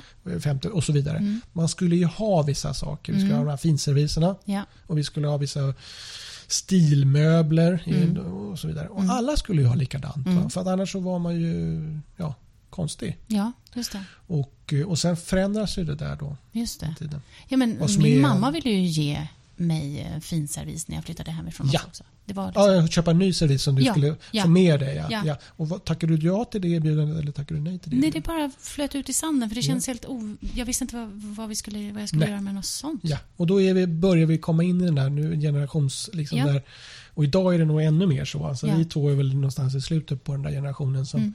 Eller på, i brytningen där vi möjligen kunde acceptera det där. Ja. Vi fick med oss bokhyllor och allt möjligt sånt Mm. där. Men medan min, min bild, det är Mm. bara lilla jag, som tycker att de som eh, flyttar hemifrån idag, dels så gör man ju det senare Ja. och allt med vad, vad det innebär. Mm. Men man vägrar ta med sig någonting Ja. eller få någonting Ja. som man inte har själv valt liksom in i detalj. Ja. Och hellre att man har det totalt tomt Mm. och man sover på madrass på golvet Ja. än att man har fel pryl Mm. eller fel säng, fel soffa eller man kanske inte och så har man det här med tv och alla de där Mm. grejerna har förändrats också så att säga. Och det påverkar ju det här lite grann. Men, men, eh, och sen har du de som inte bryr sig överhuvudtaget såklart och då är det mamma eller som, som bestämmer så att säga och in, Ja, stoppar in grejerna i köket. Men jag upplever att det är väldigt många fler unga människor som har på förhand, långt innan de tog steget, Mm. flytt, bestämt att det jag ska ha den där servisen. Mm. Och antingen är det en helt ny sprillans i modern design, nutida, alltså kon, nutida design, eller så är det en gammal klassisk servis som fortfarande finns i tillverkning Mm. för att den är så poppis. Eh, Och, eller så är det något retro som man går och medvetet köper en retropryl. Liksom. Mm. Mm. Och du har alla de här varianterna. Som så. Men, men det, den röda tråden är väl att man, det är inte en slump att man har valt de här gafflarna och de här stolarna och så vidare. Nej. Bara när jag tittar in i min liksom, närmaste omgivning så är det ju sådär de gör. Ja, ja. Och det är så man beter sig idag som, som ung skulle jag säga. Alltså ingenting, man får inte göra någonting. Alltså, alltså ens på förslag. Det är så här, nej, jag klarar det själv. Ja, och så har man också en egen idé om vad det ska vara. Ja, ja. man har, och det här handlar ju om identitet Ja, och sådana där saker Mm. såklart. Och då... eh, Och, eller så vet man inte ner i detalj vad det ska vara för stol. Men man vet att det ska banne med vara en, Mm. en 50-talsstol eller så. För det är min stil. Mm. Och så hittar man det på auktion eller i, vad det nu hittar. Liksom. Men jag tänker hur många gånger man har bytt stil. Jag har i alla fall gjort det under, Ja. under åren. Ja. Jag har bott i allt ifrån 60-tal till... Men det handlar väl också om personlig utveckling. Ja, men det gör väl det. Att man, eh, och nu är vi, jag ska försöka undvika vara den här filosofen sådär, men, men vi, nej, men våra hem, man kan ju tänka sig att man har inställningen att hemmet är någon slags levande process Ja. som pågår från det steget som man satte det där hemmet tills det man liksom klev ur hemmet för gott. Mm. Och att det är tillåtet att ändras. Och vissa ändrar väldigt ofta och bara byter plats på prylarna. Mm. Eh, och fyller på och kastar ut. Och medan andra har mycket, mycket lång, att det är en långsam process. Och oftast så handlar det om att det tillkommer grejer. Och tillkommer grejer och tillkommer grejer. Mm. Aldrig att det går ut någonting. Eh, och till skillnad från någon idé om att man liksom, det här är statiskt. Att nu har jag satt det här hemmet och så är det tills jag möjligen, möjligen flyttar. För då tvingas man kanske ta ställning till vad man ska ha. Ja. Åh, det är bra. Det Så kan ju faktiskt vara bra. Det kan vara nyttigt. Ja, alltså, vi hade ju en brand här i vårt hem. Just det. Och eh, den har också gjort att vi har fått liksom, det var massor som försvann därifrån. Ja. Alltså mycket bråte kan man säga. Det Just- kan vara renande. Just det. det. Men det där är ju lätt att säga. Så Mm. Ja. att jag upplever att det är många som, som inte riktigt är där. Nej. Eh, För att det är, det- utan att bli alltför att du blir ledsen här, men, men när, du- när de här tingen brann upp Mm. plötsligt. Blev det, det, man har ju väldigt ofta liksom en fysisk känslo, eller en känslomässig anknytning det. det. Ja, ja. Och då kan ju det vara lite traumatiserande, helt bortsett från själva olyckan och alla Mm. konsekvenser. Att den här underbara kompisen, möbeln, Mm. den är borta. Ja, just det. Soffan var ju Ja. vår kompis Ja. som kramades. Ja. Alltså, det var ju jättehärligt Ja. att ha.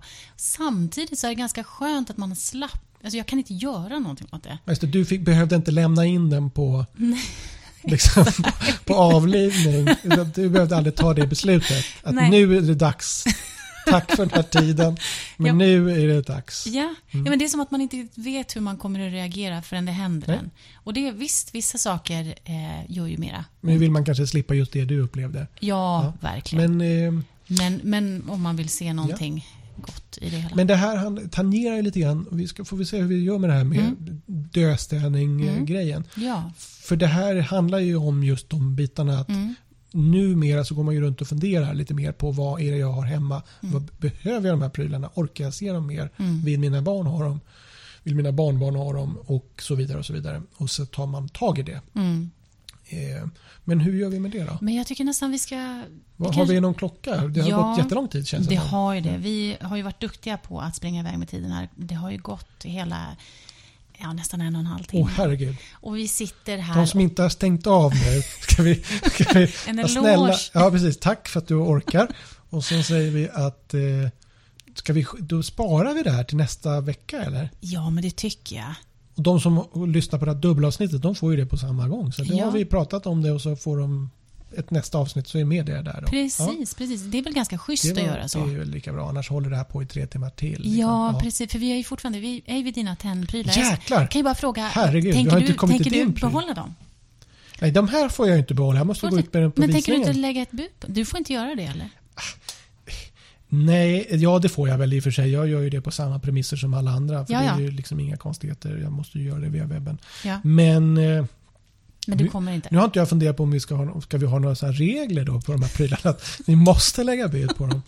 Men, men jag, jag personligen hade absolut inte tackat nej till de här. Du hade inte gjort nej. Nej. Ja, men det är bra att veta. Ja. Om man någon gång behöver köpa en present till eller Ja, så. då kan man köpa en smörform. Då kan man Ja, göra det. Jag har ju köpt en smörtax tax en gång. Jaha. I tenn by the way. Så Nej, där, vad gulligt. som man också har, man har smörkniven på. Jaha. Så att, eh, men det, alltså det är en tax som det en man tax lägger smörkniven är, på? ja, och det, det är en, men det är en egen, det finns ju silver och allt möjligt. Så Ja, ja. vi, det, Nej, vad gulligt. Vi kan återkomma till ämnet. Mycket fint. Mm, Vi kan ta ett avsnitt om ja, det också. ja. Men Men ja, nu, ditt föremål, Mitt vad föremål. har du valt för någonting? ja, vad ser det ut som det där?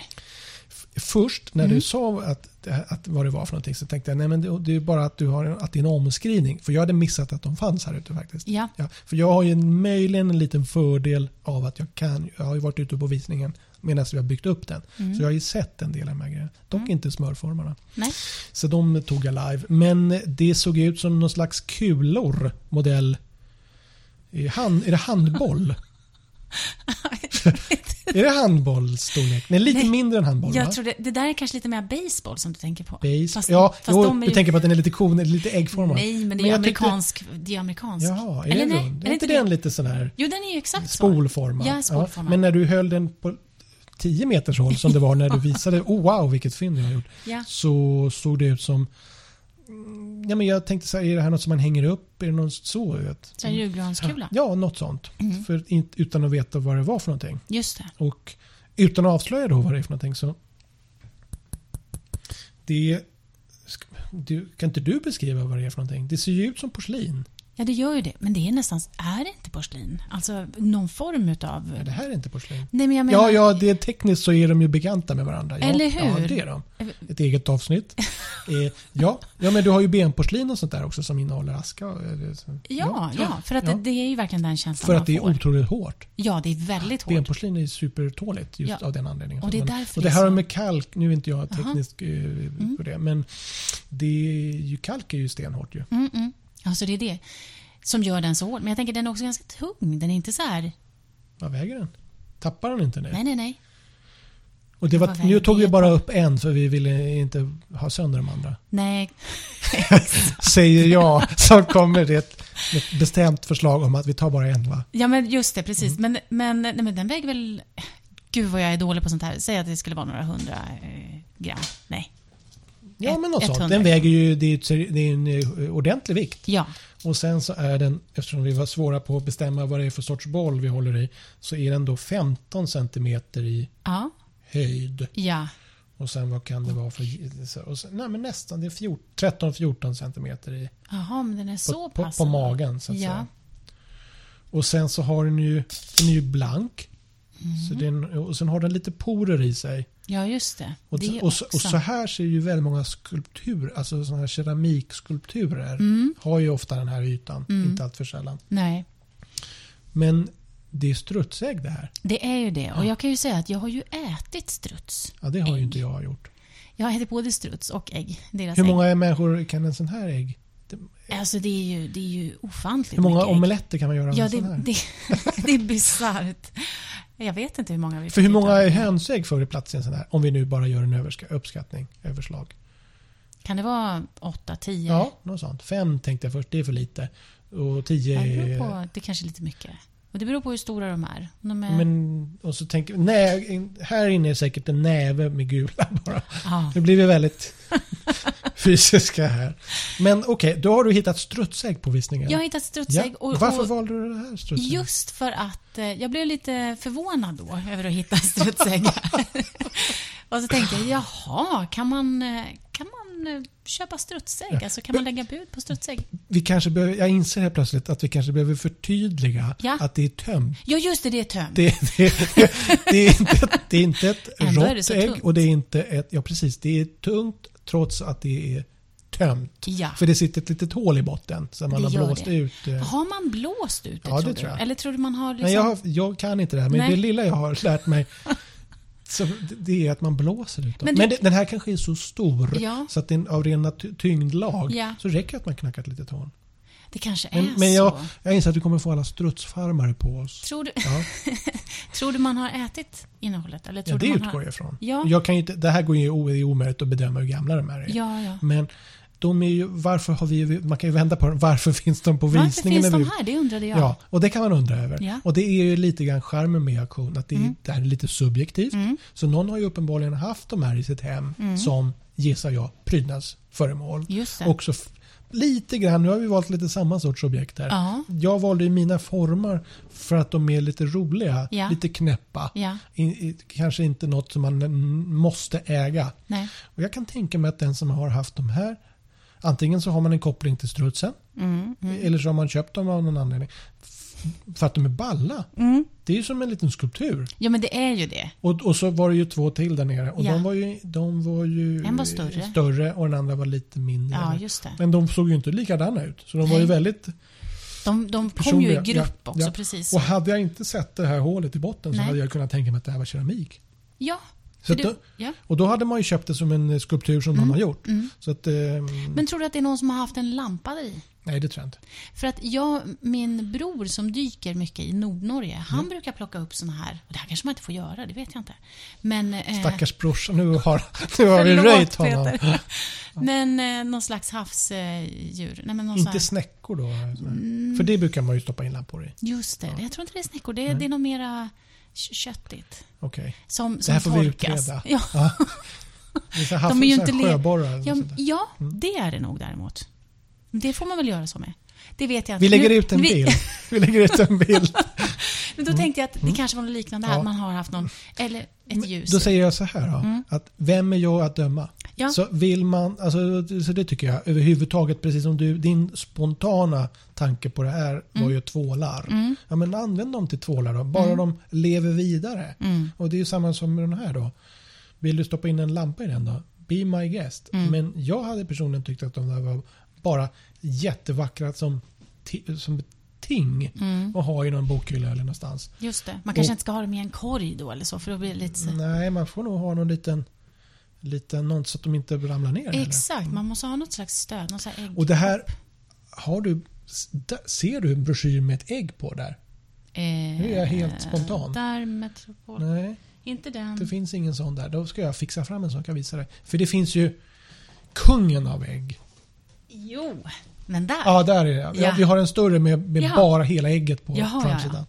Där har du ett keramikägg. Ja. Det där är Hans Hedberg. Ja.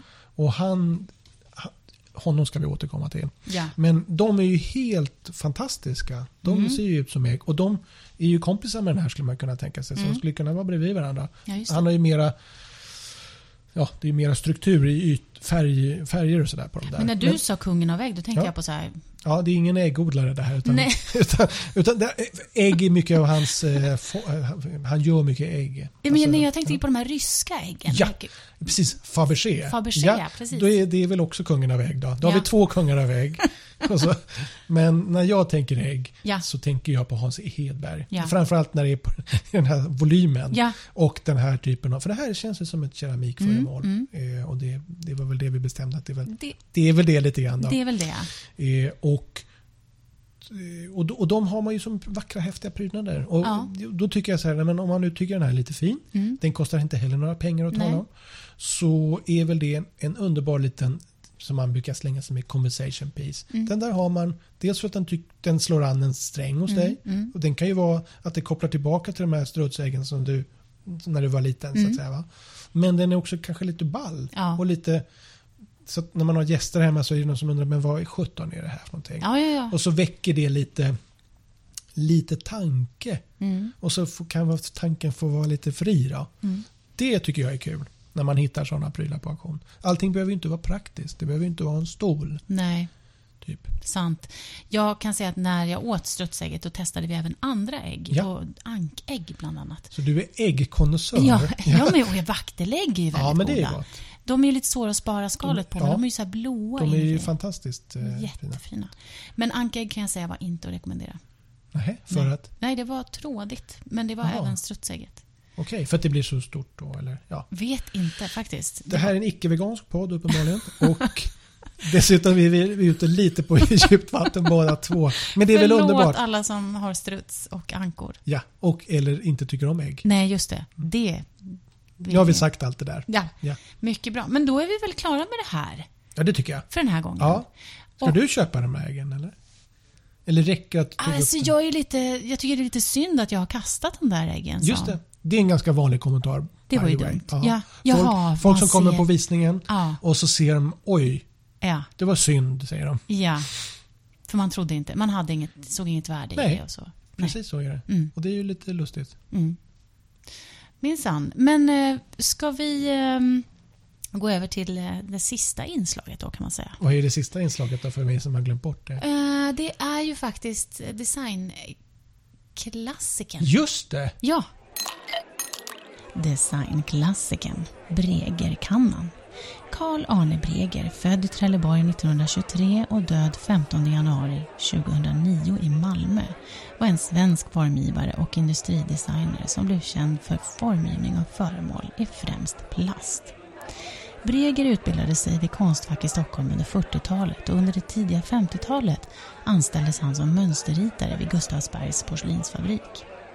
Där kom han att arbeta under Stig Lindberg. Breger skulle mycket snart efter sin anställning nästan uteslutande formge plast och sanitetsföremål.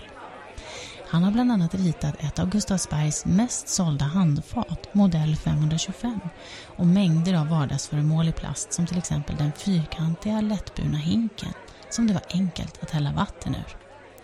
Hans stora framgångar med plast bidrog under 60-talet till att han fick epitetet Mr Plast. Till några av Bregers mest populära och kända föremål hör vattenkannan med uppsvängd pip, Bregerkannan, telefonen Diavox och TV-kannan Signatur.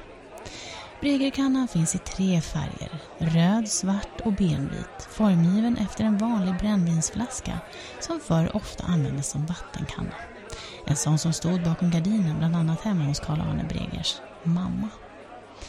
Men efter bara några år lades produktionen ner eftersom det frigjordes giftiga gaser när kannans två halvor limmades ihop. Dessutom var tillverkningen så komplicerad att nästan hälften av de färdiga kannorna läckte och fick kasseras. När det begav sig kostade kannan strax under 3 kronor men numera får man slanta upp över tusenlappen på auktion. Om du ska köpa en Bregerkanna kommer här ett tips. Kolla att den inte har spruckit och läcker. Men kom också ihåg att även om den skulle läcka och inte längre går att använda som det vardagsföremål som den var tänkt som är kannan fortfarande lika snygg som ett utropstecken där i bokhyllan. Vi pratade ju om, eh, vi ska ju prata, eh, prata om moderna antikviteter Ja, i ett kommande avsnitt. det ska vi göra. Men vi ska också prata om dödstädning. Ja, Och det var ju det vi skulle tänkt att prata om idag. just Men då det. skjuter vi på det till nästa gång. Men en typisk sån pryl som man har i hemmen Yes. är ju, och det, ja, vi kommer ju till det nästa vecka då. Men, men då hade jag ju tänkt mig att vi skulle ta Bregerkannan. Ja, Den, ja, Mm. för, för att det är ju en vattenkanna Mm. i plast, äkta plast. Mm. Och den är väl från, eh, ja det får faktarutan avvisa, men det är från, den är en ikon från 50-talet. Mm. Och eh, den kan man ju tänka sig, på det vi precis pratade om, nämligen att man har prylar hemma som man inte förstår har ett värde utanför min egen zon. Mm. Därför att då har man kanske levt med den där prylen och numera, det förskjuts ju hela tiden. Så nu börjar de 70 och 80-talssakerna Mm. få en slags retrostämpel. Och det, beror bara, det är bara en tidsperspektiv på det där som påverkar. Och kvalitet lite grann. Men, och då kan man tänka sig att man har såna här typer av extremt så att säga, vardagsföremål som en blomkanna, vattenkanna som man vattnar blommor med. Men är den av bra kvalitet? Det kan man väl säga si och så om. Den Mm. tekniska kvaliteten på plasten är ju inte så bra. Mm. Den, den, har egentligen allting emot sig. Mhm. Men den är så fin i formen. Så att när Breger, Mr Plast, men det kanske du tar i, i faktarutan sen. Ja, men det gör jag. När han formgav den här så då fick du, det var ju liksom en liten käftsmäll. Mm. Och då, eh, så den har en ska vi säga, formkvalitet som trumfar den praktiska kvaliteten. För den läcker ju till exempel väldigt Ja. ofta. Så det kan ju vara ett tips att om ni hittar en regelkanna på, vis- på auktion eller i loppis eller vad det nu var. Kolla då att den inte har spruckit för det kommer ju läcka då. Mm. Och det var ju ett av problemen med i produktionen av den där kannan. Att den, den var jättefin, Mm. snygg. Den tillverkades i äkta plast som var supermodernt. Mm. Men det, det fri, nu skrattar jag, men det, det blev gifter när man satt. Den är, det är ju som, precis som de här, det är ju två halvor så här. Ja. Som man limmar ihop eller svetsar ihop. Ja. Som, och det gör man ju nu för tiden fortfarande med plast. Ja. Det är bara det att när man skulle svetsa ihop den så, så kom det ut eh, Processen var helt enkelt skadlig för dem på fabriken. Jaha, så det, det var ingen, så ja, ja, så det är inte så kul. Nej. Men det är lite snopet. Så. Ja. Och, eh, så det, så det pågick, pågick inte så länge. Så den har inte tillverkats i så många... Liksom. Är det därför den är För, för, så? att- för att den, jag tycker den håller formkvalitet Ja. för att vara i produktion än idag. Mm. Och jag, det stora varuhuset eh, som är blå och vitt nu för tiden, eller gul, gul, eh, Gulblått? gulblått heter Ja. det. det. De har ju tagit upp den där idén Mm, och Breger själv tog ju upp eh, någon sån här, vad heter det då? Ja, glasflaska som brännvinsflaska som liksom grundidé och spetsade till. Ja, så det. liksom, så, så att det, allting handlar ju om eh, olika saker. Så. Ja. Men, eh, Ja, men, så att kolla, om du nu tänker använda den som vattenflaska så får du kolla så att den inte läcker. Läcker, ja. Precis. Men då kommer vi till knorren här tycker jag. Varför är den så häftig? Varför går det att sälja den överhuvudtaget? Mm. En trasig vattenflaska. Mm. Jo, därför att den är så visuell. Man kan, vet man vad det är så ser man på 50 meters håll eller ännu längre, beror lite på vad man Mm. har för ögon. Så ser jag att där borta är det en Bregerkanna. För Ja. den är så liksom enkel i formen och Ja. sen har du ju tre färger. Och det går inte att, ta, liksom, det går inte att missa det om man väl har sett den en gång. Just det. Och det är väl en, liksom, det är väl en sån kvalitet som ett sånt föremål har. Det är ett typiskt tecken för en klassiker. Ja, det tycker jag. Mm. Att det, liksom, man behöver inte diskutera om det kan det vara en sån eller inte. Mm. Göra det enkelt. Men är det För också att- de här tre formen- färgerna? Ja, för att då, ja, det gör ju det ännu mer enkelt. Liksom. För den är, det är rött och det är någon slags lite beige-vit färg och sen är det svart. Och den svarta är väl nästan dyrast tror jag på Mm. andra marknaden. Jag trodde det Och- var en röd. Ja, den röda är men för sen är nästan negativt. Nu pratar jag ner den. Men den är ju inte färg. Den, är som, den blir lite dassig i färgerna. Den tål liksom inte att stå i fönstret. Så att den röda blir inte... Den, den var säkert knallröd. Ja. Och den är fortfarande, om du hittar en fräsch variant så är den ju röd för den kanske har stått i något skåp. Mm. Men den kan också dra lite åt det rosa. Ja, ja. Eller lite flammigt. Liksom. Och även den här, ja, eh, och sen den vita har väl åldrats sämst tror jag i färgbeständigheten. Den blir liksom mera gulvit liksom. Mm, mm. Och sen den svarta är då antingen jättesvart eller så går den liksom också i någon konstig Ja, du vet själv hur Mm. plast som har stått i solen Ja. liksom byter färg lite grann. Ja. Ton, den byter Ja. färgton lite grann. Mm. Och det, och, så, och det gör att då försvinner det ju rätt så många som inte är topp, topp, topp. Och Mm. det gör att de där som är topp, topp, topp, de är, kostar ju mer då såklart. För man får ju slåss för dem. För de, det är ändå en begränsad upplaga och man har ju ändå, även om det säkert har tillväxt flera hundratusen eller liksom på Mm, den nivån. mm. Men de har ju säkert slängts också. Just det, precis. Och eh, av den här anledningen. Ja. Oj då, men man ja, någon säga. oj då. Ja, precis. Ja, exakt. Så är det. Ja. Nej men så det, det, den eh, tänkte jag att vi skulle lyfta fram. Men då, du Mm. får göra någon liten på, påa på den. ja, men det gör jag. Det tycker jag låter jättebra. Men då tycker jag att vi ska runda av det här Yes! avsnittet. Nu är det dags. Säger jag så. Överlevt här. Ja, och så tänkte jag att vi har kanske någon lyssnare kvar då. Som Vi har kanske orkat lyssna klart. Det går ju att hoppa fram och tillbaka och man kan ju gå och lyssna, lyssna om på delar och så. Man kan också göra så att man stoppar in, hoppar in mitt i programmet. Exakt. Bara som en random. Ja, ja och bara så, gör som man gör med en bok Ja, som man ska läsa. Man slår upp en sida bara. Precis, och ser om det tilltalar en. Men om jag, om innan vi avslutar då, bara skulle fråga dig så här spontant vad du tycker har funkat eh, bra och vad vi kan tänka på till nästa avsnitt. Du tänker idag? Ja. Jag är bara överlycklig över att jag har tagit mig i hamn så att säga. jag har inte svimmat, jag har inte, du har inte kastat ut mig, du har inte eh, tryckt på mute. så där har jag lagt ribban idag. Mycket bra. Men ska vi skaffa en sån här tofs till dig nästa gång? Då? Ja, det kan behövas en sån här tofs. Ja, vi pratade innan här om en sån här var det gäster med gester som Ja. hade en sån här nödtofs. När alla idéer tog slut, när man inte riktigt vet hur man ska gå vidare, då drar man i tofsen Ja. och så får man ett tips från coachen. Yes. Och det kände jag att jag skulle kunna behöva och jag klarar mig idag utan tofs. Ja, Det har varit några snubblingar men herregud. Men jag har ju dribblat lite grann också till dig. Så jag har gjort så att du har fått liksom göra Ja. lite Du har försökt få mig ur min comfort zone och det har du lyckats med. mycket Mm. Men eh, livet är till för att utvecklas. Jättefint. Och med de orden så avslutar vi det här första avsnittet av Aktionspodden. Ja, du, innan vi avslutar Ja. måste vi inte säga hur man, får, eh, hur man hittar oss. Självklart. Är vi, är vi på 20 20-talet Ja, eller det är vi är på ju. 80-talet? Och jag tänkte ju att det där, det vet ju folk redan om. Så Hittar oss i telefonkatalogen. Ja, Gula sidorna. Finns de kvar Nej. ens? Går de att hitta på en auktion så här?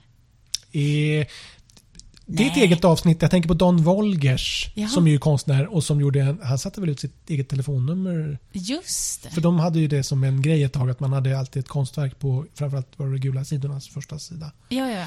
Det här yngre lyssnare vet inte vad vi pratar om. Så att, Nej, så vi går in på det som är vi går in, väsentligt. ja, ja, hur, vi finns ju på Facebook och vi finns på Instagram. ja, Och ni kan mejla till oss också. ja.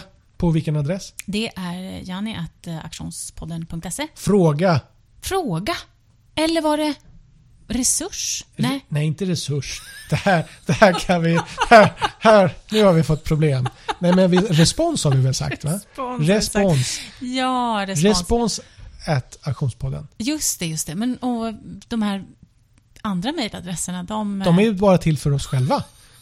för att det kan behövas. Det är mycket bra. Ja. Så, så respons at aktionspodden. Det är, väl, det är väl där man når oss. Och sen så finns vi på Fejan och Instagram. Ja. Och då söker man bara på Aktionspodden. Och, exakt. Och där kommer vi också lägga ut bilder. Där lägger vi ut bilder på framförallt ditt ägg. Ja. Det här är fina. Och mina små tändföremål Ja, som är premiäravsnittets. precis. bilder Och kanske också den här designklassikern, eller? Ja, vi måste lägga ut Bregerkannan. Ja, Så att man förstår vad jag pratar om. exakt. Ja. För då kommer man verkligen förstå. Ja, då, och skulle då har man säkert sett den tusen gånger. Ja, det är en sån. Ja, ja. Så att eh, på de här kanalerna så hittar man det visuella. Exakt. Kanske lite extra material någon gång. Det tycker jag är en bra... När vi är eh, varma det är en, det är en eh, bra princip. Ja, Ja. okej. Men då säger vi tack och hej. Tack och hej.